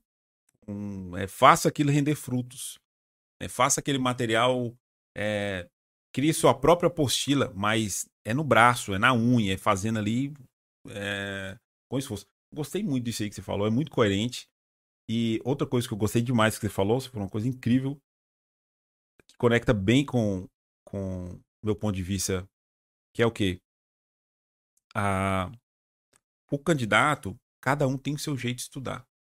Não existe uma fórmula mágica pronta. É, se você não for assim, você não vai dar certo. Sim. Concordo. O melhor jeito de estudar é o seu jeito. Uhum. E você descobre isso estudando. Você vai podando, escuta é, histórias de sucesso, vai fazendo ajuste, mas você não pode pegar por exemplo, hoje eu estou vendo muito é, é compre é, técnicas de estudo. Técnica reveladora. É, técnica que, que fulano de tal usou o e foi aprovado. dos aprovados. Compre agora é. essa super técnica. Cara, é o seguinte, nada contra isso. Comprar técnica, etc. Mas eu quero falar para o concurseiro que vai aplicar essas técnicas o seguinte. Vocês, é, o jeito de estudar de vocês é o seu jeito provar de tudo e ficar com o que é bom. O que que naquela técnica serve para uhum. você? Porque tem coisa que não serve. Entendeu? Às vezes fala, ah, mas esse cara acordava, ele começava a estudar às 5 horas da manhã. Gente, se acordar cedo fosse sinônimo de sucesso, todo padeiro era rico. o cara, para ele ser produtivo, não tem que acordar 4, 5 da manhã. Para ele ser produtivo, claro, se você consegue e, tem, consegue, é, é um excelente horário para estudar de manhã cedo. Mas não é uma, uma regra, uma lei assim. Se não for assim, você não vai conseguir. E as pessoas abraçam, às vezes, o que elas escutam na internet como verdade absoluta. É o grande erro. A melhor forma de estudar é a sua forma. Você vai fazendo ajuste, pega dicas de outros caras, caras como o Rafa, que com certeza pegou dicas de muitos outros candidatos, leu livros, né? Eu lembro que você. Sim. Você, você, eu te indiquei um livro é, eu te dei um livro de presente, né, Rafa? Sim. Do, você deu, do... Do William Douglas? William Douglas. Isso. E é... você depois me deu um outro de presente. Uhum. Que, que, tipo, Marcelo, eu li, eu gostei muito desse livro, mudou meu, minha vida. Você falou assim, mudou muito meu jeito de estudar, me ajudou bastante. Aí depois você me, me passou, me presenteou também com um livro de concurseiro, o Alexandre Meirelles. Sim, foram, é... do, foram dois livros que eu considero divisores de águas para mim. O do William Douglas, como como passar em provas e concursos. Ah, esse livro foi. Ele é o, o, o guru, né? Ele é o guru. esse, li esse livro mudou a vida de muita gente. E aí, depois que eu li, eu li também o do Alexandre Meirelles, Como Estudar para Concursos. Uhum. Que é um livro, cara, muito, muito necessário. É assim, provar de tudo e ficar com que é bom. Vai ter coisa ali que não te serve. Sim, eles, eles colocam inúmeras técnicas, possibilidades, ajustes é. de, de, de, planejamento, de execução. O cara tem que testar, cara. É, o e aí você vai testando e vai adaptando à sua realidade. Sei lá, você trabalha de meio-dia às oito da noite. Então Sim. você consegue ter uma rotina Ajustar. de manhã, etc. Perfeito. Você tem, você, tem que, você tem que dar o seu jeito, entendeu? Ah, o cara tem a que, grande verdade é essa. O cara tem que dar seus pulos, senão não vai. Ô, Rafa, é, quando você foi verdadeiramente aprovado no primeiro concurso, que você fala assim, cara, eu passei. Qual foi o concurso e o que, que você sentiu? Assim, qual, como é, o que, que você estava fazendo? Como é que foi que você. Eu tava dando F5 no, no site da banca. tipo, não falaram claro. que ia sair hoje? Por que, que não saiu? F5, F5, F5. O botão já tava pressionado lá desde cedo, né? Ai, não, isso é, isso é clássico. E, como é que foi, cara? O que, que você fez? Como, como, é, como é que explica isso aí? Ah, foi uma sensação de, assim, dever cumprido e tal depois de vários e vários meses com consistência, estudando todo dia. Eu lembro que eu estudava sábado, domingo, feriado. Tem, tem... Você vai ver, você vai ver gente falando, orientadores, coaches, tutores, falando hum. que você tem que deixar um dia de folga. Outros falando que você tem que deixar pelo menos um período de um domingo. Uhum. Eu não deixava nenhum período. e, Cara, é raiz. Não, e não, não existe fórmula certa, né? Não, não é existe um padrão. Não é que as pessoas têm que imitar você, né? Isso. Mas assim. Foi o que você fez. Exatamente. Comigo, o full time funciona muito bem. Eu gosto de colocar no uhum. modo eremita ali. e aí foda-se o mundo todo. O modo eremita é assim, estudo extreme. É. Certo. E aí eu não sei, eu, eu acho que aquilo, aquilo acaba me retroalimentando. Hum, legal. E, e, eu, eu consigo ficar muito mais focado e motivado. Porque uhum. eu sei que eu tô colocando as minhas metas, que são difíceis de cumprir, mas são exequíveis, e eu acabo cumprindo. E aquilo Deve, deve liberar hora, endorfina, cara. dopamina, Muita. sei lá. Eu não entendo de neurotransmissores, é quase, não, mas. É quase um orgasmo. mas é, como é, quando você viu que você foi aprovado, qual foi o concurso? Foi INSS, NPU? Se, se foi do INSS ou se foi do Ministério da Fazenda. Que foi. Ah, eu, eu, eu, lembro que o do Ministério da Fazenda. Lista para nós, eu tirei aí, por favor. Foto. É, lista para nós quais os concursos que você foi aprovado aí de, de federais. Eu vou, eu vou começar a anotar aqui. Falei, o, prim, o não precisa ser o do, da ordem do, uhum. do, primeiro, não. Quais Eu foram? também não lembro a ordem. Ó, teve o INSS. INSS. O Ministério da Fazenda. Ministério da Fazenda. Uh, esqueceu? TRT, TRT, Ministério da Fazenda, TRT. Uhum. Ministério Público da União. MPU. Nossa, esse foi, esse, esse foi um dos primeiros que você entrou, né? Tomou foi um dos primeiros. É, uhum. assim, concursos top. Sim teve duas agências reguladoras federais. Anatel. A Anatel e a Agência Nacional de Águas. Nossa, cara, Anatel. É... Conselho Nacional de Justiça, CNJ. Ah, você passou no CNJ, Rafa? Aham. Uhum. Não, o mais, o mais engraçado cara, de tudo... Cara, você passou no CNJ? Passei. Não... bichão mesmo, hein, Pô, você controlar, queria controlar todo o judiciário, cara. Você é o bichão mesmo, cara. Você passou... Olha, meu Deus do céu. Tá, Peraí, Agência Nacional das Águas, vou colocar aqui das Águas. Você passou no CNJ, um concurso muito ferrado, cara. Aham. Acho que foi o primeiro concurso, ou o segundo deles. Que ele foi criado em, por uma emenda de 2019. Sim. 2009, né? 2009. Emenda 45. Ele, ele, ele, no mundo dos concursos, ele é bem novo. Uhum. Mas ele já veio, ele já veio passando o facão. Não foi pedreira. Nasceu já. Você passou no primeiro ou no segundo? Eu acho que foi o primeiro. Não tem Eu acho que ele, ele tinha servidores cedidos, ou, cedidos é. ou, que aproveitaram lista de outros órgãos, de outros tribunais Cara, federais. Sim. Eu lembro que a galera que entrou lá como aprovados foi foi foi pedreira. Né? A prova não estava fácil não, foi cascuda. Eu lembro de que eu lembro que foi cascudíssima a prova. Eu lembro que a, a discursiva foi de sobre atos administrativos. Nossa, cara. Eu, eu lembro, eu lembro dessa aí. A, a, discursiva, atos administrativos foi um. Uhum. E não, não era muito comum cobrar, ter discursiva em concurso de nível médio. Hoje eu acho que já tá virando da regra, né? Eu não, eu não acompanho muito. É, ainda tem de... muito concurso que não tem. Mas caiu, foi tipo, então foi. É, era uma era 30 linhas para falar de atos administrativos? Eu acho que era, era. Acho que era isso. Cara do céu. E depois CESP, né? CESP é uma banca boa para quem estuda. É muito facinho acesso. é muito fácil de sair com uma nota negativa. Muito. Sair devendo. O cara entra com zero e sai com menos 10. É muito comum. Cara, então você passou. Basicamente. É, esses aí foram os que eu. Ou fiquei dentro das vagas, ou fiquei um pouco além. E, e ao longo do, tempo, do prazo de validade, eu fui chamado e assumi, ou pedi lista de espera, ou então simplesmente ah, dane-se. É desistência, lista de desistência. Alguma coisa assim. Ah, aí, ah, houve outros federais, mas aí eu não fiquei tão bem classificado. Uma curiosidade, eles te... como é que foi? Você viu a sua classificação? Eles ligam para você, mandam um e-mail, como é que funciona? Chega uma cartinha aprovada lá na sua casa. Como é, como é que é, cara? Eu acho que alguns mandam um telegrama falando que você. A CB, eu falei foi... brincando aqui, mas sério? Não, não, não de. Não pela aprovação, eles mandam quando tá sendo nomeado. Ah, sim. Aí, só que geralmente eles, eles enviam e-mail e ligam. Você recebeu Pelo... ligação? Já recebi ligação. De qual, qual desses concursos que você passou recebeu? Ah, não, não lembro. Eu sei que o. INSS Acho que da, da Anatel. Eles ligaram. O da, o da Anatel tava no pé deles pra eles me nomearem. aí... E aí, aí eu fiquei insistindo, assim, insistindo, né? perguntando quando que ia ser nomeado, quando que ia, quanto ia, porque eu fiquei. Uhum. Eu fiquei 10 posições além das vagas. Acho que eram 39, eu fiquei na 48. Uhum. É, umas 9 posições. E aí, quando eu fui, nome... aí eu fui nomeado na Anatel, fiquei um mês e poucos dias, uhum. e o, o MPU me chamou. Cara, aí pagava falei, mais, né? Não, o MPU não pagava mais. Só, assim, em remuneração bruta. Só que se você considerar a carga horária... Certo. E os outros benefícios que o Poder Judiciário uhum. eventualmente tem, por exemplo, recesso...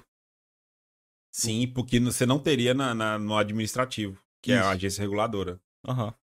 Aí, então não é... teria tão, tão a mesma qualidade, né? É. E a carga horária da Anatel eram 8 horas. O do, do MPU eram 7, segundo edital. E, e, na, e na prática as pessoas Eu acho que eles, normalmente, eles fazem entre 6 e 7. Ah. Depois lá colocaram, já tinha ponto eletrônico no órgão que eu entrei. É porque o MPU tem, são, são vários e vários, vários, órgãos lá dentro, né? É imenso.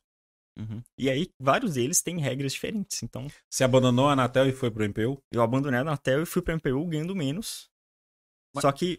Qual foi a sua estratégia de, de, de escolha? A estratégia era ter, ter mais tempo para qualidade de vida, para continuar estudando, para fazer a faculdade de Direito. Hum... Que eu sabia que eu ia começar, só não sabia quando. Cara, que da hora. eu até enrolei bastante para fazer. É, eu lembro. Inclusive, acho que eu vou Tava colar... esperando uma oportunidade, né? Isso. Uhum. Uhum. Inclusive o quê? Inclusive, eu vou colar grau daqui um, dois meses. Oh, doutor, agora sim, eu vou ter que chamar você de doutor Rafael? É, eu, é de preferência, né? Tecnicamente, segundo aquele decreto de João, de João Pedro, é, Dom, Dom é, João VI. Dom João VI é doutor. É, Rafa. Ah, só, só uma, uma curiosidade. O Manual de Redação Oficial da Presidência da República, o anterior, porque tem um novo, agora, de 2018, 17 ou 18 barra 18, vamos colocar assim. o anterior, ele falava lá que, que historicamente, bacharéis eram, eram chamados de doutores, especialmente de medicina e direito. Então, assim, Sim. assim, isso tem uma carga histórica é. que até hoje a gente vê refletido. Sim, eles, eles, eles tipo assim, ó, a, a exceção é para doutor médico e doutor advogado. Tipo assim, pode chamar por uma questão histórica mesmo. Isso. Consuetudinária. É, isso aí. É, de, de, de Costume, é, né? Costumes, é uma questão de costume. É, quando você foi pra Anatel, você trabalhou quanto tempo? Eu fiquei lá um mês e. Acho um mês e cinco é o, dias. Você é o cara de um mês. Você ficou um mês na Semic, passou na Anatel, ficou um mês na Anatel. você comprou outra cadeira quando você, você saiu da Anatel? Não, não, não comprei. a remuneração dava pra comprar bem mais, várias dava cadeiras. Pra comprar algumas cadeiras. Ah, dava. Você foi, você foi pra Anatel. A Anatel foi Brasília, foi pra onde que você foi? Aí todas essas, essas nomeações foram em Brasília DF, exceto do INSS. Foi pra Que era pra São João do Paraíso. Mandar você pra quebrada, né? É. E era, era uma cidade muito pequena. É, é, um, é um bom cargo. Sim. Apesar de eu ter falado que. É um que... bom cargo remuneratório. Isso. Se você comparar com a iniciativa privada, não, eu acho que vale é... a pena. Eu, não, com certeza. Eu ficaria. Não, com certeza. E aquilo abre portas, né? Abre portas. Seja para você dar aula, seja para você virar um especialista em direito previdenciário. E quando você sair, você, você vai isso, advogar né? na área. Olha só, você tem, ah, você tem um know-how é, de é... quem trabalhou lá dentro e, boa, sa e sabe, sabe, sabe. É, o cara sabe que sabe, né? Que tá sabendo. então, é, é isso que eu falo. Às vezes, é, a grana é importante, mas quando você coloca cargos de níveis similares, Uhum. Você começa a olhar por outros fatores. Ah, esse aqui é bom para quem tem formação em direito. Esse aqui uhum. tem mais hum. função de confiança. Você entra ganhando menos, mas com uma funçãozinha de mil, Ele dois mil. Muda tudo. Você ganha mais do que o outro. Uhum. E aí outros têm carga horária diferente, outros têm mais flexibilidade. Boa. Teletrabalho. Hoje em dia, depois da pandemia. Você tem teletrabalho? É... Eu, eu tenho teletrabalho hoje. Que da hora. Eu trabalho. É, é assim, é, um, é na sua casa e, e depois tem uma parte que você faz no órgão, é misto, que o pessoal uhum. chama, né? Ou é 100% teletrabalho? Como é que é o, o, o, esquema que você, que você ficou? Não, atualmente eu tô fazendo três, três ou quatro dias presenciais. Uhum. Enquanto, enquanto estão rolando as audiências trabalhistas lá, no certo. tribunal que eu tô. E aí o resto da carga horária eu faço em teletrabalho. Ou faço lá, quando que às vezes é tipo é bom. Assim, o, você o contato humano ficar é, na sua é casa, importante também. Ah, você estressou de ficar na sua casa, eu vou trabalhar. Isso. Mas há, há outros servidores, por exemplo, quem, quem faz uhum. minuta de sentença, que eventualmente consegue um teletrabalho fácil para sempre. Isso, então, assim, isso é uma. Imagina, você, ah, eu quero morar seis meses ali em Floripa. Uau. tô em teletrabalho. Sacou? Então você, uhum. são muitas portas que se abrem muitas possibilidades e às vezes você só vai saber quando você entra lá dentro também. Se, ah. se era melhor, se era muito melhor. O cara tem que testar, né? Isso. Uau, dá, dá uma pesquisada. Tem, eu já vi gente hum. indo no órgão que, que tava, play, tava pensando em assumir ou não, para conversar com outros servidores, e eu fiz isso também. Eu fui lá no tribunal onde eu tava pra ver. Ah, vê, pra, cara, pra conversar cara... com outros servidores e será que vale a pena mudar? Você já tava aprovado. Eu já tava aprovado. Quando, quando é um eu tava. isso, viu? Uhum. eu vou visitar o órgão ali que eu vou trabalhar, com licença. Bom dia. Eu, eu quero, eu quero ver se eu quero mesmo. É, vou ver se eu quero trabalhar aqui na, na, no MPU. Peraí, Ministério Público da União. e aí isso vai, vai clareando, né? Ah, o rumo que você quer dar na sua vida. Porque você vai, ter, você vai conseguindo outras informações que é, você não tá teria só olhando o digital. Você sem rumo, Rafa, por acaso? Tava... não, não muito sem rumo, mas... Tô enchendo o saco. É, quando você pegou seu primeiro salário, o dinheiro mesmo. Ah, é. comprei tudo de bala, chiclete. Cadê? Ô, Rafa, foi, como é que é? Caiu na sua conta? Você, você, você, você ficou meio vislumbrado ou você já estava meio preparado assim para aquela remuneração? Você já tinha planos de despesas? Não, tipo assim, a primeira a, a, primeira remuneração geralmente ela vem acumulada, né? Porque você entra, aí eles fecham a folha de pagamento. É. Fecharam a folha de pagamento um pouco antes, e aí você recebe o que. É sua remuneração mensal mais o pedaço do mês anterior. Então. Como assim, se estivesse trabalhando. É. Não, você, não, você trabalhou. Ah, mas... você, você, trabalhou, mas você. Ah, saquei. Você é pegou um pedaço de um. Isso. Um inteiro e mais um pedaço. Exato. E você aí. Tomou um susto? Lá, eu tomei um susto, porque. Mas a administração era pra me pagar 10 mil, pagou 15? é, parece na Lei 8.112, eles têm lá que se a administração dá esse vacilo aí, o servidor não tem que. Tem um lance assim, tipo. Tem uma jurisprudência do STJ. São, são três situações, salvo engano. Uhum. Uma é quando eles pagam por erro material. Aham. E, não, por erro de erro de interpretação. Tipo assim, a administração errou. Ela não precisa, aí ela, você não precisa devolver. Isso. Se ela pagou, presume-se a boa fé do servidor. Uhum. Então. O problema então, é dele. muito provavelmente você não, você não vai ter que devolver. É. e aí não, eu... você devolve, mas, mas, mas cara, eu já comprei ali duas, dois carros, uma moto, como é que eu vou devolver? Já gastei essa grana. Legal. Isso aí é pra galera que tá, tá estudando jurisprudência do STJ, do STF, porque hoje em dia não tem colocam lá noções básicas de direito administrativo. Aí vem lá nada. O que que o Gilmar Mendes entendeu na última decisão? o que que o Gilmar Mendes às três da tarde? Legal. A voz engastalhou. Ô, Rafa, é, uma coisa aqui que eu quero saber. Você tá hoje no TRT. Sim. É, é bom o TRT? Nossa, maravilhoso. maravilhoso. É maravilhoso. Uhum. Não pode falar mal também, né? Aí ah, vai que o, o, o, seu o juiz lá, seu chefe, tá te assistindo. Deixa eu ver aqui essa live desse Mega Tref aqui. Exordinário é, aqui. É, é pra... falar, vamos falar bem do chefe. Você tem chefe, né? Tem. Não, eu, engraçado. Hoje eu tô com duas juízas, são chefes minhas. Juízes do trabalho. Juízes do trabalho. O é, pessoal é novo, é mais velho? Como é que é, rapaz, esses, esses juízes? Uh, acho que é uma média de 40 anos. Qua não, jovens. 45, 50. Entre 40 e 50. Pra talvez. ser juiz do trabalho, cara. É, uhum. É. Mas também que tem uma galera passando aí com 20 e poucos anos, né? É uma é, exceção, né? É uma, no uma, concurso desse uma exceção. nível. Deixar bem claro, gente, é uma exceção, porque é um concurso erradíssimo. É magistratura, membro do Ministério Público, esse, e conselheiro substituto Nossa, de tribunais de contas. Isso aí eu, eu, eu gosto dessa carreira. De repente, né? Não, essa é uma carreira que eu também gosto muito, me apetece. Mas, é assim, um... é muito distante da minha. Eh, nós tivemos um tempo estudando junto, pra a galera não sabe, mas assim, a gente. Ó, eu já dividi hotel com o Rafa, fazendo concurso público. É, você foi para São Paulo, Rafa? Não, acho que foi no TRE do Rio de Janeiro. Você foi? Fui. Você dividiu o hotel, não foi? Sim. Também. Isso aí foi. É, é, e depois. Teve ah, outro, no Rio de Janeiro, nós fomos duas vezes. Sim. Uma pro TRE e outra pro. pro. pra o Tribunal de Contas. O Tribunal de Contas. Que é uma carreira muito, muito interessante também. É, assim, hoje, se eu fosse escolher um, um cargo na administração pública, seria para Tribunal de Contas, auditor do Tribunal de Contas, é, conselheiro. Claro que uhum. eu teria que saber tanto quanto um juiz para ser conselheiro, né? Mas, é, cara, é o mesmo nível, é ou, mesmo nível. ou talvez um pouco pior, porque não, não, não pelo nível da prova, mas pela concorrência. Geralmente só tem uma vaga. Abriu agora Tribunal de Contas do Estado da Paraíba. tem uma vaga para conselheiro substituto. Uma vaga para conselheiro substituto. Que às vezes chamam de auditor. É, tá previsto no artigo 73 da Constituição, acho que o parágrafo 2 por ali. Lá uhum. tem os requisitos desse, desse cargo, né? É 74. 74? Aham. Uhum. Eu acho que 74 é controle interno, hein? Página 2. ah, a página 74 tá bom. Mas eu, eu, tô, eu tô colocando aqui que eu acho, eu não tenho certeza não. Eu acho que é o 74.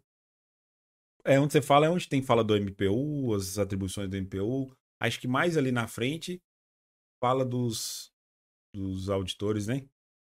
Não, esse, não é, é, no, é na parte que fala dentro da estrutura do Poder Legislativo. Ah, tem uma então, parte que fala dos tribunais é de contas. Então, que é poder de fiscalização, controle. Uhum. Aí artigo 70 até 75, mais ou menos. Isso. Bacana. Aí o cara. E... Uhum. o cara não, aí, aí, só... aí só pra, só pra ter uma ideia, esse cargo uhum. de conselheiro substituto, você tem que ser fo... você tem que ter pelo menos 10 anos de experiência na área de administração pública, direito, contabilidade ou economia e finanças. E 10 anos. 10 anos de experiência. Uau. E esse edital da Paraíba, hum. eu até olhei a, a Constituição do Estado lá, ela exige além disso aí, ela, é, ela exige a formação em uma dessas quatro áreas, mais os 10 anos após a formação. Cara do céu, quase é, isso só pra você concorrer. extremamente seleto. Uhum. É, e, é e exige 35 anos de idade. 35, no mínimo, né? No mínimo. É então, tipo... assim, é um, é um concurso, é outro nível. E quanto que paga? 30 e quantos? 33 mil inicial. Inicial. Uhum. Aí já pensou com o 10 terceiro? é, dá uma, um déficit vai para 60 e poucos, né? É uma grana boa, Rafa. Já pensou, Rafa? Conselheiro? É, eu Chegou... penso, eu penso. Cara, assim, vamos lá, né? Cê, cê, cê... vamos ver, Mas cara. Um, um, passo de cada vez, né? Um vamos crescendo. Cada vez. Mas nós fizemos concurso do TRE, dois concursos do TRE, um concurso do Tribunal de Contas. É... Eu lembro, foi 2017, 2018, não foi, Rafa? Que a gente foi, viajou, uma coisa assim. Acho que foi por ali. Por ali.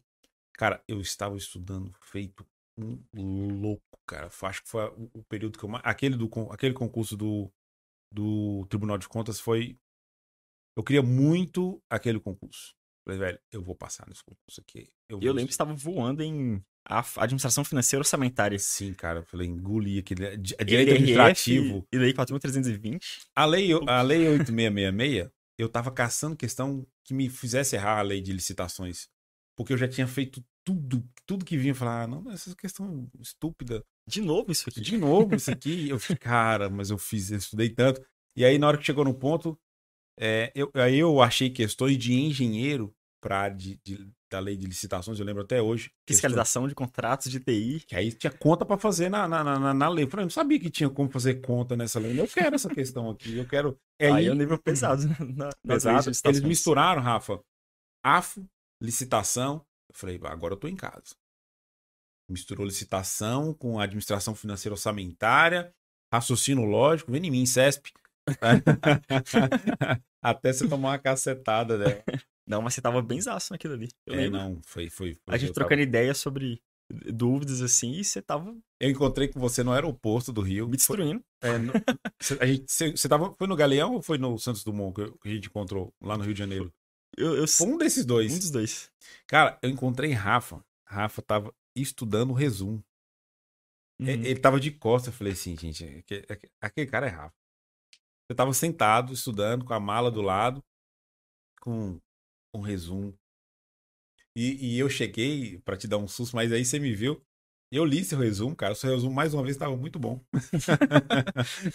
a gente vai, vai, ficando bom até em fazer resumo. Cara, seu resumo estava muito bom. Aí nós encontramos, só que a gente pegou voos diferentes, mas não sei como é que era. Não sei se a gente encontrou em São Paulo e tava indo pro Rio de Janeiro.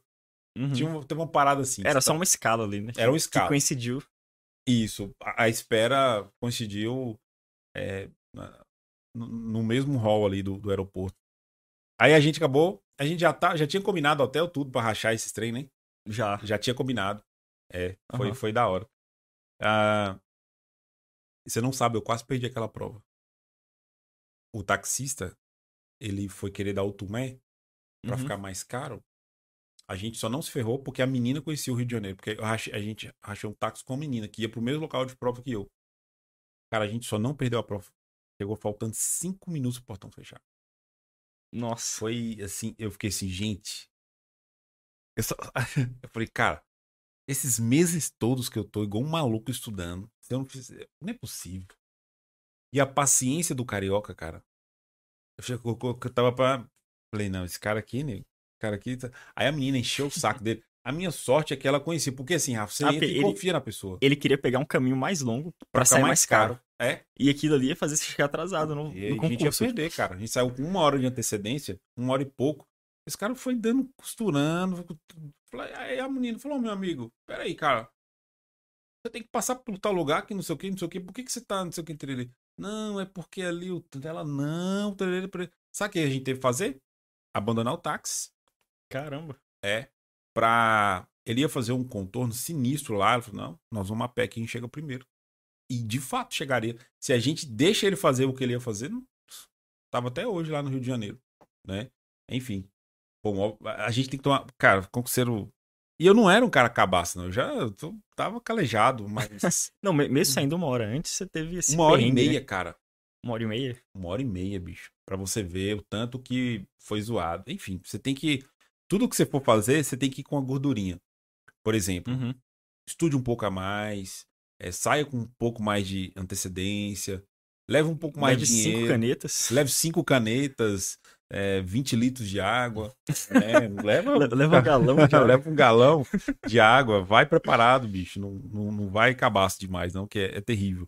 Não coma feijoada, não coma nada pesado, que é. Eu já testei de tudo. Não coma uma buchada que você nunca comeu na vida na véspera da prova. Cara, você quer ver um perigo? Você vai dar uma caganeira. Não, buchada não dá. Mas sabe o que, que deu uma caganeira em mim violenta? Ah.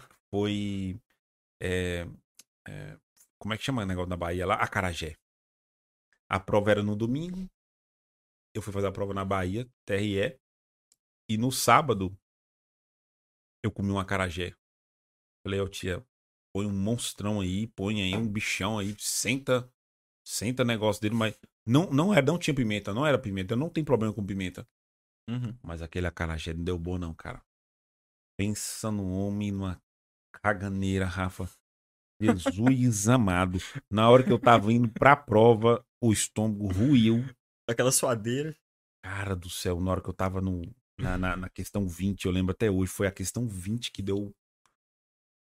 Falei, cara, eu saí travando. Eu falei assim, ó, fiscal, eu preciso ir no banheiro. Ela aguarde um pouco. Eu falei assim, eu acho melhor a senhora deixar eu ir agora. Um negócio que vai feder. Eu Literalmente. Aqui, não vai feder aqui. Deixa eu ir agora, porque, cara, eu juro pra você, Rafa, eu fui assim, ó. É, eu fui devagarzinho pra. E chegou lá, foi uma explosão. de sentimento, de, sentimento. de liber... A libertação, cara. Meu Deus do céu. Não como um acarajé, galera. Acarajé não. Mas isso é gostoso. Isso é experiência de prova. E alguns livros que ensinam essas estratégias, eles falam isso. Acho Fala. que o próprio Alexandre Meirelles, ele fala, não vai inventar de comer uma comida... Que você não tem um hábito de comer. Típica de outro lugar, é. Foi o vacilo. Ou, ou num lugar muito diferente, que você não confia ali. É melhor, melhor você pagar um pouco mais ou comer algo industrializado do que uhum. do correr algum risco, sabe? De, e não tinha nenhuma necessidade de, de eu comer esse aquilo. tipo de experiência. É, não tinha nenhuma necessidade de eu comer isso, velho. Eu comi porque é zoião demais. Nossa, cara, que, que vacilo. Come o que você sempre come. O que, você sempre come de noite? É é, mantenha isso, velho. Não vai meter uma comida local, sabe? Porque a galera que vai vir comer, vai vir pra, pra Minas. O cara é lá do, do, do, do sul. Aí ele vem pra Minas. Mano, não mete uma, um feijão tropeiro, não. O feijão tropeiro é, é gorduroso. Tem muita uhum. pele, muito torresmo dentro. O cara vai, mete um feijão tropeiro, vai pra prova, ele vai cagar até as tripas. Correndo risco. É, né? não vai dar bom. Rafa, é, Hoje você está no TRT. Você ficou quanto tempo no MPU? Mais ou menos, assim, de. Você, chegou, você chegou, chegou a trabalhar no MPU, né? Ou não? No MPU. É... No INSS você não chegou a trabalhar, né? Você, não. Você pediu. Mas no MPU, sim. Sim. Eu fiquei, ó, minha trajetória de, assumindo cargos, né? Foram hum. sete meses no Ministério da Fazenda. Sim. Aí depois, eu fui pra Anatel, fiquei um mês e alguns dias. E aí eu fui chamado no MPU. Assumi, fiquei três anos e nove meses. Hum, você ficou muito tempo, cara. Três anos, nove meses, dois dias, Qual 47 MPU, você minutos. lembra? O MPU. Qual desses dos. Qual dos órgãos? Qual dos é, órgãos? Ministério MPU? Público do Trabalho. Ah, então você foi. Engraçado, de... eu- sempre fui pra área trabalhista Isso mesmo, falar aqui. mesmo nunca estudando nada para área trabalhista, porque esses concursos de nível médio às vezes não cobram a matéria específica, né? Uhum. Direito do trabalho, processo do trabalho. E, e- mas assim, no TRT você estudou, né? Não, não caía nada de direito do trabalho, processo do trabalho. Sério? Uhum. Que louco. Não caiu nada. Meu Não, Deus. só por isso que eu fiz. A, a minha, a minha especialidade era, era o concurso genérico. Ah, é só, só, só pra você ter uma ideia. Hum, Quando eu comecei a estudar pra concurso, mais profissionalmente, né? sim. Assim que passou o INSS, eu falei, vou focar em um edital específico, que era um que, era um que cobria normalmente umas matérias básicas que caíam para os concursos de nível médio. Cá nos negócios, cara. Ah. Que, que era o, o último edital do MPU. E aí, Ah. estranhamente, eu passei no MPU. Lá em 2013, tipo assim, um ano e meio, dois anos depois. Mas você fez uma coisa que eu acho que é o defeito da grande maioria das pessoas, que é o seguinte, de não fazer. Você também focou num, num- num- num nicho de matérias. Você pegou ali direito administrativo, direito constitucional, informática, raciocínio lógico, português. Uhum. Aquilo estava em quase tudo que você ia fazer. Sim. Então, como você já criou uma expertise muito grande, profunda nessas matérias, quando vinha um concurso público, a única coisa que você fazia era revisar isso. Sim. Inclusive, eu, eu tinha ficado bom nessas matérias e tal. Eram mais ou menos 10, 10 a 11 matérias. Tinha arquivologia, administração de recursos materiais. Uhum. Alguns caíam administração, gestão de pessoas ali. Gestão de processos, projetos. Você ficou bom nessas matérias também? Eu fiquei bom. E, e assim, eu não negligenciava as matérias. As que eu tava ruim, eu, eu também estudava. Eu não ficava estudando só a matéria isso é preferida. muito- isso é difícil de fazer, cara. Ah, Aí sabe o que aconteceu? Hum. Nesse do TRT, eu não estudei nada específico pra ele. Tipo assim, ah, saiu no edital uma matéria nova. Não, eu já tinha estudado. eu- a, única, a única matéria que, que eu não tinha estudado desse, desse concurso do Tribunal Regional do Trabalho era. Acho que era lei orgânica, alguma matéria específica, Ah, regimento sim. interno. Então você E eu- tinha muito pouco a fazer. Sim, e eu não estudei nada daquilo. Nada? Porque, eu, porque eu, olhando as provas anteriores da Isso. banca, Que da hora. Hum, Isso é um Era- luxo, cara. Isso é um Pois luxo, é. porra. Esse- não, é literalmente um luxo, Rafa. mas, porque- mas is- isso aí. Não, desculpa. Não, vai lá, pode ir, eu tô te Isso, interrompendo. isso, aí, isso aí revela a Uhum. consistência, sacou? Cara, Eu tava, eu tava muito bem naquelas matérias e elas eram o que caíam. O que Uhum. passasse, mesmo que eu não estudasse, não ia fazer muita diferença, porque eles não cobram muito regimento interno. uhum. assim, não, no- normalmente cairia não. muitas questões, né? É. E aí eu me deu luz, eu ainda acertei. Tipo assim, vamos supor que eram quatro questões, eu acertei Hum. duas. Fez o dever pelo- de casa. Acertei duas pelo conhecimento de direito constitucional. Pô, Já, isso aqui é ilógico. Competência de tu... competência interna lá dos órgãos. Cara, você tá. Que nível, hein? Ferradaço. Cara, isso aí que você tá falando, Rafa, é, exige uma coisa muito difícil hoje em dia. Chama-se paciência. Uhum. O cara paciente, ele vai resolver todos os defeitos que ele tem, pelo menos vai minimizar o- máximo possível. Ele vai minimizar, minimizar o máximo possível os possíveis problemas que ele venha a ter. Porque olha só o que, que você fez. Você ficou foda naquilo que é básico. Você Uhum. fez o feijão com arroz. O básico, bem feito, é que traz resultados extraordinários. Os resultados que você teve de aprovação em sete concursos públicos federais é nada mais nada menos que você fez o básico bem feito. É o feijão com arroz ali em nível hardcore. Não tem nada mirabolante. Se perguntar assim, Rafa, o que, que você fazia? Cara, eu fazia muitas questões. Dava teoria, fazia resumo. Não é diferente do, do que os, os caras que passam faz. Você tem ali pequenas diferenças de um con- concurseiro e outro, mas no frigir dos ovos, você fez o dever de casa, que é o básico, feijão com arroz. Sim. Um feijão com arroz muito bem feito. Eu chego aqui, eu já contei isso umas- algumas vezes. Um feijão com arroz bem feito, eu esqueço que tem carne para comer. Tá tão gostoso aquele feijão com arroz, foi tão bem feito, que ele me sacia. O candidato que está estudando para concurso, ele só precisa é, fazer o de- criar uma base. Rafa, base é uma coisa tão sagrada. Não existe time de futebol grande que não tenha uma base, um time de base. Eles pegam a Uhum. galera, ó, eu tenho que treinar vocês, isso aqui é o básico. Vocês têm que ficar bom nisso. Para vocês ir para lá, vocês têm que ficar foda aqui primeiro. Pro Sim. cara ir fazer um concurso, Rafa, a galera não estuda português. A galera não estuda.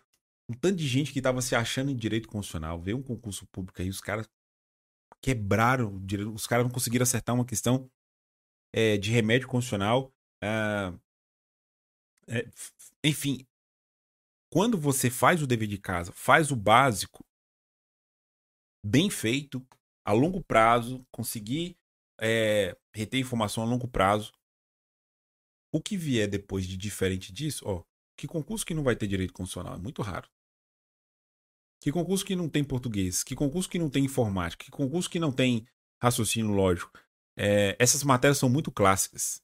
Sim. Para a área federal, a gente ainda pode estender um pouco mais, que são clássicas. Lei 8.112, direito administrativo.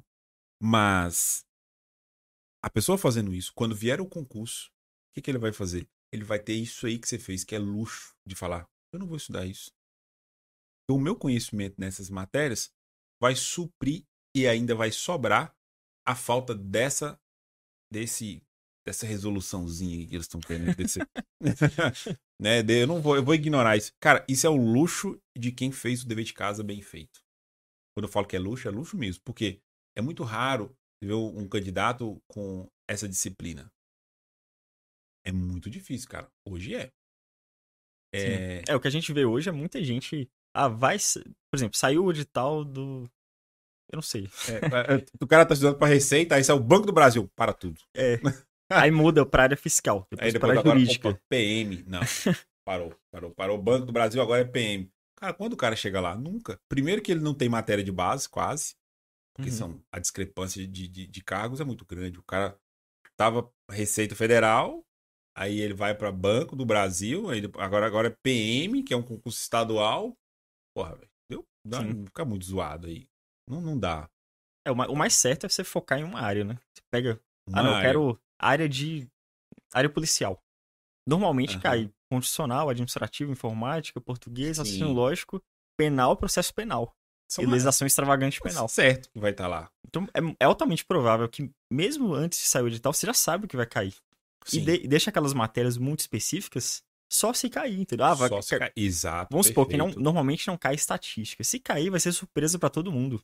Isso. Surpreendeu todo mundo, não só então, você. Se você tem a sua base formada ali, você já garantiu. Por exemplo, 70%, 80% de tudo que você precisava estudar, uhum. você já uhum. estudou. Cara, sensacional. Aí é a tranquilidade do cara que só vai pegar a matéria a específica do cara, e, e revisar o que ele já fez, sacou? Cara, sensacional, cara a vantagem é absurda, cara. A vantagem, ele tem toda a energia e tempo para se dedicar apenas aqueles 30% que ele nunca viu, nem os outros colegas dele, que, que concorrentes. Sim. O pessoal tem muita coisa assim com. É, é, a galera não paga para ver, sabe, Rafa? A galera, como assim não paga para ver? Por exemplo, é, a galera não não faz isso aqui. Agora eu vou, vou com uma história aqui. Eu lembro que pra. É, quando eu era moleque, eu tinha um amigo, é, ainda é meu amigo, né? É, mas a gente era moleque. No dia das crianças, a gente tinha vários eventos na, na cidade. Aí eles davam algodão doce, pipoca. Porra, eu adoro algodão doce, né? Sempre, até hoje eu gosto muito. E aí nós fomos para buscar, a, a, nós fomos para a fila do algodão doce. Eu e esse meu colega. Uhum. Só que na fila, a fila tava, cara, gigantesca. Uma só pessoa com aquela paciência, eu tô enrolando algodão doce no pauzinho pra uma fila quilométrica, só aquela criançada, aquela molecada, povo maluco. Eu era molecão mesmo, pequenininho. E a fila literalmente era de um quarteirão no outro. No sol. Nossa. Cara, o colega meu falou assim, meu amigo falou assim: ah, não, não vou pegar essa fila não. Eu falei, cara, mas é algodão doce. Eu entrei na fila. Cara, você entra na fila, no começo é terrível, mas depois você vai, você entra, você vai, você vira brincadeira, você brinca com as crianças. Enfim, e ele não não não entrou na fila. Eu fiquei o um tempão, tá? Chegou a minha vez, peguei meu algodão doce, meu algodão doce, eu pedi, ó, você capricha porque eu tô vindo lá de trás. aí ele deu uma risadinha e caprichou. E eu peguei o algodão doce e ele aí veio meu amigo e falou assim: "Ah, cara, me dá aí" o algodão doce. Na hora eu pensei em não dar. Ele não pegou a fila. Eu falei, eu vou dar um pedacinho. Quem não faz o esforço sempre vai pegar pedaço. O cara só vai pegar pedaço. Quem não tiver com disposição de pagar para ver, ele só pega pedacinho. Ele não, ele, é, ele não vai beber da fonte. Entendeu? Eu dei, eu dei, eu peguei, entreguei para ele um dedo sujo, um tiquinho de algodão doce. só, falou, só pra você sentir o que, que você tá perdendo. Ah, pra ele ter não ter pagado o preço. Perfeito. Eu falei assim, ó, toma aí. Cara, ele, oh, me dá mais um pouquinho. Eu falei, não dou não, cara. Esse aqui... É, foi cada, cada linguada que eu dava naquele algodão doce. Foi incrível. então, assim, é, o que eu quero dizer com isso é que pague para ver, cara. Pague o preço, entre na fila mesmo. E, de fato, o pessoal fala assim, o concurso é fila, tem gente que discorda, mas é fila para quem tá em movimento. Porque se você não tiver em movimento, se você não estiver estudando, é como se tivesse. Sabe o pessoal que entra na fila para guardar pros outros? Uhum. Aí você vai deixando o povo passar, você tá esperando alguém chegar. Não pode passar na minha frente, pode passar na minha frente, pode passar na minha frente. Se o cara não estiver evoluindo, ele fica na fila desse jeito. Os outros vão passando na frente dele e ele não não desembola né? Tem que faz, fazer o esforço. Rafa, cara do céu, é, nós conversamos pra caramba, bicho. Nós conversamos muito aqui, deixa eu ver, nem sei quanto tempo. Mas, Rafa, que dica que você dá? É, pensando naquela galera que já começou a estudar, tá estudando, já entrou para esse mundo. É, que dica que você dá que te ajudou, que mudou sua, seu roteiro, assim, coisa que. Coisa simples, né? Uhum. Às vezes a pessoa espera alguma coisa mirabolante, mas é feijão com arroz. Mas que dica de feijão com arroz que você dá pra galera que entrou nessa já, tá, já começou, ela já sabe que é muito bom o final do arco-íris ali. Uhum, isso, o final do arco-íris. Tá, o ouro tá lá. Uhum. E que dica que você dá pra essa galera? Cara, eu acho que é importante que nem todo mundo faz isso, talvez a minoria. Uhum. É reparar nos erros, sabe? Isso, isso, é, isso é refletido, por exemplo, quando você faz simulados. Eu tenho a sensação que quase ninguém faz isso, cara. Quando você pega, pega provas anteriores é. da mesma área e faz essas, refaz essas provas simulando e depois corrige. Porque isso aí acaba direcionando sua preparação para exatamente o que vai cair. Prova provavelmente para o que vai cair. E aí você tá, você tá indo Cara, no, Cara, do rumo do sucesso, entendeu? Melhor dica que é, que pode que você pode dar para alguém para alguém é justamente essa. Repare nos erros. Repare nos erros. É, onde você errou? Ah, eu, eu meu nível tá 70%. Então o erro tá nos 30. Repare nos erros. Uhum. Repare também nos erros de não fazer o que tem que ser feito. Uh, bater nos pontos fracos, né? É, às, às vezes você fala, por exemplo, é, você, tá, você tá acertando 70% normalmente e 30% você erra. Só que isso não significa que você tem que buscar aquela questão impossível de hum. controle de constitucionalidade que cobrou uma jurisprudência da semana passada. Ah, isso nossa. vai acontecer. Só que ah. provavelmente você tá errando em coisas mais básicas. Provavelmente. E provavelmente você tá errando em matérias que você não, não gosta muito. e, e, e é, barra não sabe. E não sabe. Porque geralmente a gente associa não gostar também, como a gente não sabe, a gente não gosta. Porque a partir do momento que você começa a entender a matéria, ela passa a ser interessante. Sim, ó, concordo 100% com isso. É. Então, Va não gosta porque não sabe. Uhum. Geralmente. Geralmente você dedicou poucas horas para aquilo. Uhum. E aí você, você acerta menos questões. Aquilo tem um feedback naturalmente ruim para você. E você uhum. tende a uhum. evitar a dor e buscar o prazer. Perfeito. Então você vai buscar o prazer acertando a questão das matérias que você hum, gosta uhum, e evitando a matéria que você não gosta. Então, lembre de estudar todas as matérias, sacou? Você vai ter seu planejamento lá. Sensacional. Seja seu quadro horário, seu ciclo de matérias, você vai ficar girando. Eu não sei qual sistema você usa. Cara, sensacional. É Mas, é super dica. Uhum. Não, fica, não fica pulando a matéria que você não gosta. Que... Porque ela vai fazer falta na frente, sacou? Cara, a galera faz exatamente isso. Ah, tá eu, eu, já vi, eu já vi gente, por exemplo. É... Não, eu ia falar outra coisa. Eu, eu, eu já não vi fica gente, pulando a matéria. Não, eu já vi gente que é muito boa. Por exemplo, o cara é o ninja, é o Pedro Lenza do direito constitucional. Uhum. O cara é muito bom, ele sabe tudo. Só que ele deixa a desejar em outras matérias e são, são matérias que você vai ter um ganho marginal muito maior. Perfeito. Tipo assim, você vai fazer um esforcinho e vai ganho acertar marginal. uma questão. Cara. E, a, e aquela que está buscando que você está acertando 90% em direito constitucional e está buscando aqueles 10 que são grande parte da matéria ainda. Que Só é um que não, normalmente não cai. Isso, é um esforço gigantesco uhum. você acertar mais 1%, mais 1%. Então, o, uhum. o ganho marginal é muito, é muito melhor aproveitado se você focar nessas outras matérias e tentar equiparar. Chega, chega a 70% em tudo. Perfeito. Chega a 80% em tudo. Isso. Aí provavelmente já vai estar tá passando. É, é, é, é se, pra que, que você quer pegar a fruta lá em cima se ela tá no chão? Na árvore. Uhum. Oh, pega o que tá no chão, porque. Não, eu quero aquela que tá lá no topo, na estrela. Cara, o, o, o, o, São as oportunidades concretizadas ali no ah, chão. Ah, cara, né? pô, vai tirar essa diferença em outra disciplina, porque o cara tá aqui, tá 90% numa matéria. Gente, vai buscar esses 10 em outra que você tá zoado.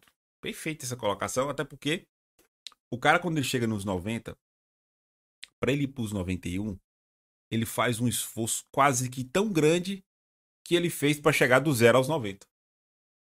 Porque ele tem que se esforçar para não esquecer os 90 e uhum.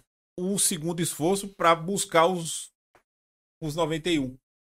Então é um esforço hercúleo, vamos dizer assim. Vai buscar o ganho marginal em outras matérias. Peraí, eu tô, eu tô foda aqui nessa matéria. Vamos Sim. pegar aqui informática, vamos pegar aqui raciocínio lógico. Vamos ganhar. Ah, Rafa, você é foda mesmo, nego.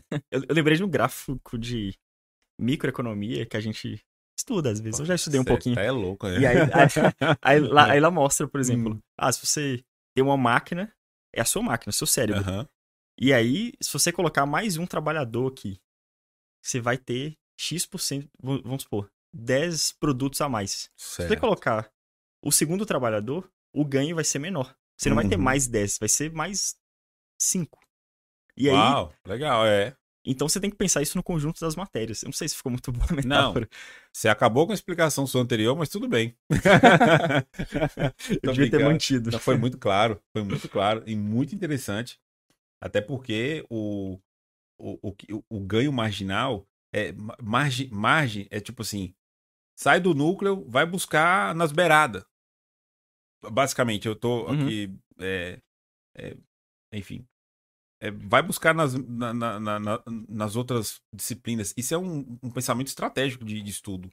Não é só, ah, hoje eu vou estudar isso. Não, pô, eu já tô bom aqui, peraí, vamos buscar agora aqueles pontinhos que tá lá na informática. Eu não tô. Uhum. Se o uhum. cara ficar estudando, preciso aprender informática, não. Eu vou estudar para mim pegar esses pontos que eu não tenho. Talvez ele mude a energia que ele está investindo no estudo. Ele está buscando a pontuação que ele não tem. Ele não, não, o cara não precisa aprender. O tanto de gente que fala assim, Marcelo, eu consegui tirar 90% na, na prova de informática, eu não sei nem ligar um computador. o, computador parou aqui, eu não sei. eu não sei o que, que acontece, mas assim, na prova eu acerto. Essa é a, esse é o lance. É o cara tem que ter, tem que ser efetivo. É, é, tem que ser eficiente né? Pra é, ter, talvez pra... as, as, duas coisas. É, é, é, eficiente no tempo e no, nos estudos, porque provavelmente ele vai ser eficaz, uhum. né? Que é diferente. É, agora o cara começa a externar aqui toda. Mas, Rafa, cara, moço, esse, esse podcast foi incrível. Vale um like, com toda certeza, galera. Pode meter um likeão aí. É, um like, compartilha, que foi incrível. Eu gostei demais desse bate-papo aqui. É, e eu já vou te falar, quando você retornar das férias, nós vamos ter mais um podcast. Quando você estiver aqui em Montes Claros de novo, nós vamos Pô, fazer. Fechou. Nós vamos fazer sempre. Vou, eu vou deixar aqui tem assunto, sempre. Tem assunto para caralho. Cara! eu não sei se o, se o YouTube vai. Vai não, ele já tá ligado que aqui é, ninguém é santo. Mas nós vamos ter outros podcasts quando você tiver, porque a gente tem muito para conversar, tem muita expertise sua aí para externar para a galera e que tem... ainda tá buscando. E tem novos insights, né? A gente vai, vai aperfeiçoando, Sim. vai lendo novos livros, vai tendo acesso a novos conhecimentos e, e vai percebendo coisas lá atrás que não faziam muito sentido, a gente estava errando. Uhum. E outras lá na frente a gente tem que focar naquilo ali. Show. Cara, Rafa, você é o cara, velho. Eu sou seu fã, você, embora você não saiba. Admiro você desde. Eu só passei a admirar depois que você passou no concurso, porque antes eu não. não tô brincando. Brincadeira, Rafa. Mas fico feliz demais, cara, de ver um cara aqui de sucesso mesmo, assim. Rafa é um, é um, é um exemplo. Obrigado por esse podcast, pela sua presença aqui no nossos, nos nossos estúdios bravos. Foi incrível. Foi um prazer. É, o prazer foi todo meu, cara. Você pode ter certeza. Verdadeiramente todo meu. E eu tenho certeza é, que vai agregar muito pra galera que tá aqui, cara. Muito, muito, muito mesmo. Ah, olha ali a Vanderleia. Top. É, a, a Vanderleia falando. Me ajudou muito. Denise, show de bola. Sempre, sempre agregando.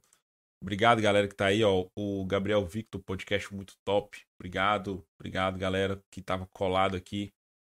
É... Maria Paula Oliveira, grande José Carlos, sempre colado. Também já foi aprovado aqui em alguns concursos, José Carlos. Gente, muito obrigado pela presença de vocês. Rafa, brigadão. Cara, Valeu, Marcelo. É, é o primeiro de muitos. Eu admiro muito sua trajetória. É, é uma coisa, é uma caminhada muito simples, mas extremamente poderosa. Não tem nada mirabolante, é feijão com arroz e, e você é resultado de um feijão com arroz bem feito. O, extra, o extraordinário nada mais é do que o básico bem feito. Simples assim, você fez o básico bem feito repetidas vezes. Pô, a miúde. a miúde. Isso é muito poderoso, cara. Nada, ninguém vence é, um cara focado, que repete, que para as arestas, e aí, sou seu fã, obrigado por ter vindo. Galera, obrigado por estarem aqui. Vocês já se inscrevam no nosso canal, uh, ative as notificações. Cara, compartilha esse, esse podcast aqui, é muito relevante. Tem muita gente que vai é, se beneficiar e se vai ajudar muita gente, tenho certeza. Aqui foi um tesouro e outros podcasts virão. Ah, e se, se quiserem deixar dúvidas aí também, Talvez no próximo a gente responda. Ah, boa, Rafa. E... Boa, boa. Lá, é, vou até colocar aqui pra gente. Dica que você dá pra, pra eu que tô nessa situação. Aham. Uhum. Boa, responder dúvidas. Vou colocar aqui pros próximos. Quando você voltar de férias, a gente faz mais um. Toda vez que você vier a Montes Claros, que você mora em, em Brasília, Distrito Federal, toda vez que você vier pra MOC, a gente vai. Eu vou aproveitar a sua presença ilustre aqui pra gente fazer um podcast respondendo dúvidas da galera também no próximo. Viu? Massa. Todos todos. É um prazer e... ajudar. Ah, vai ser incrível. Galera, obrigado de verdade pela presença de todos vocês. Compartilha essa live aqui, foi incrível. E é isso. Partiu, tamo junto. Aqui é Bravo.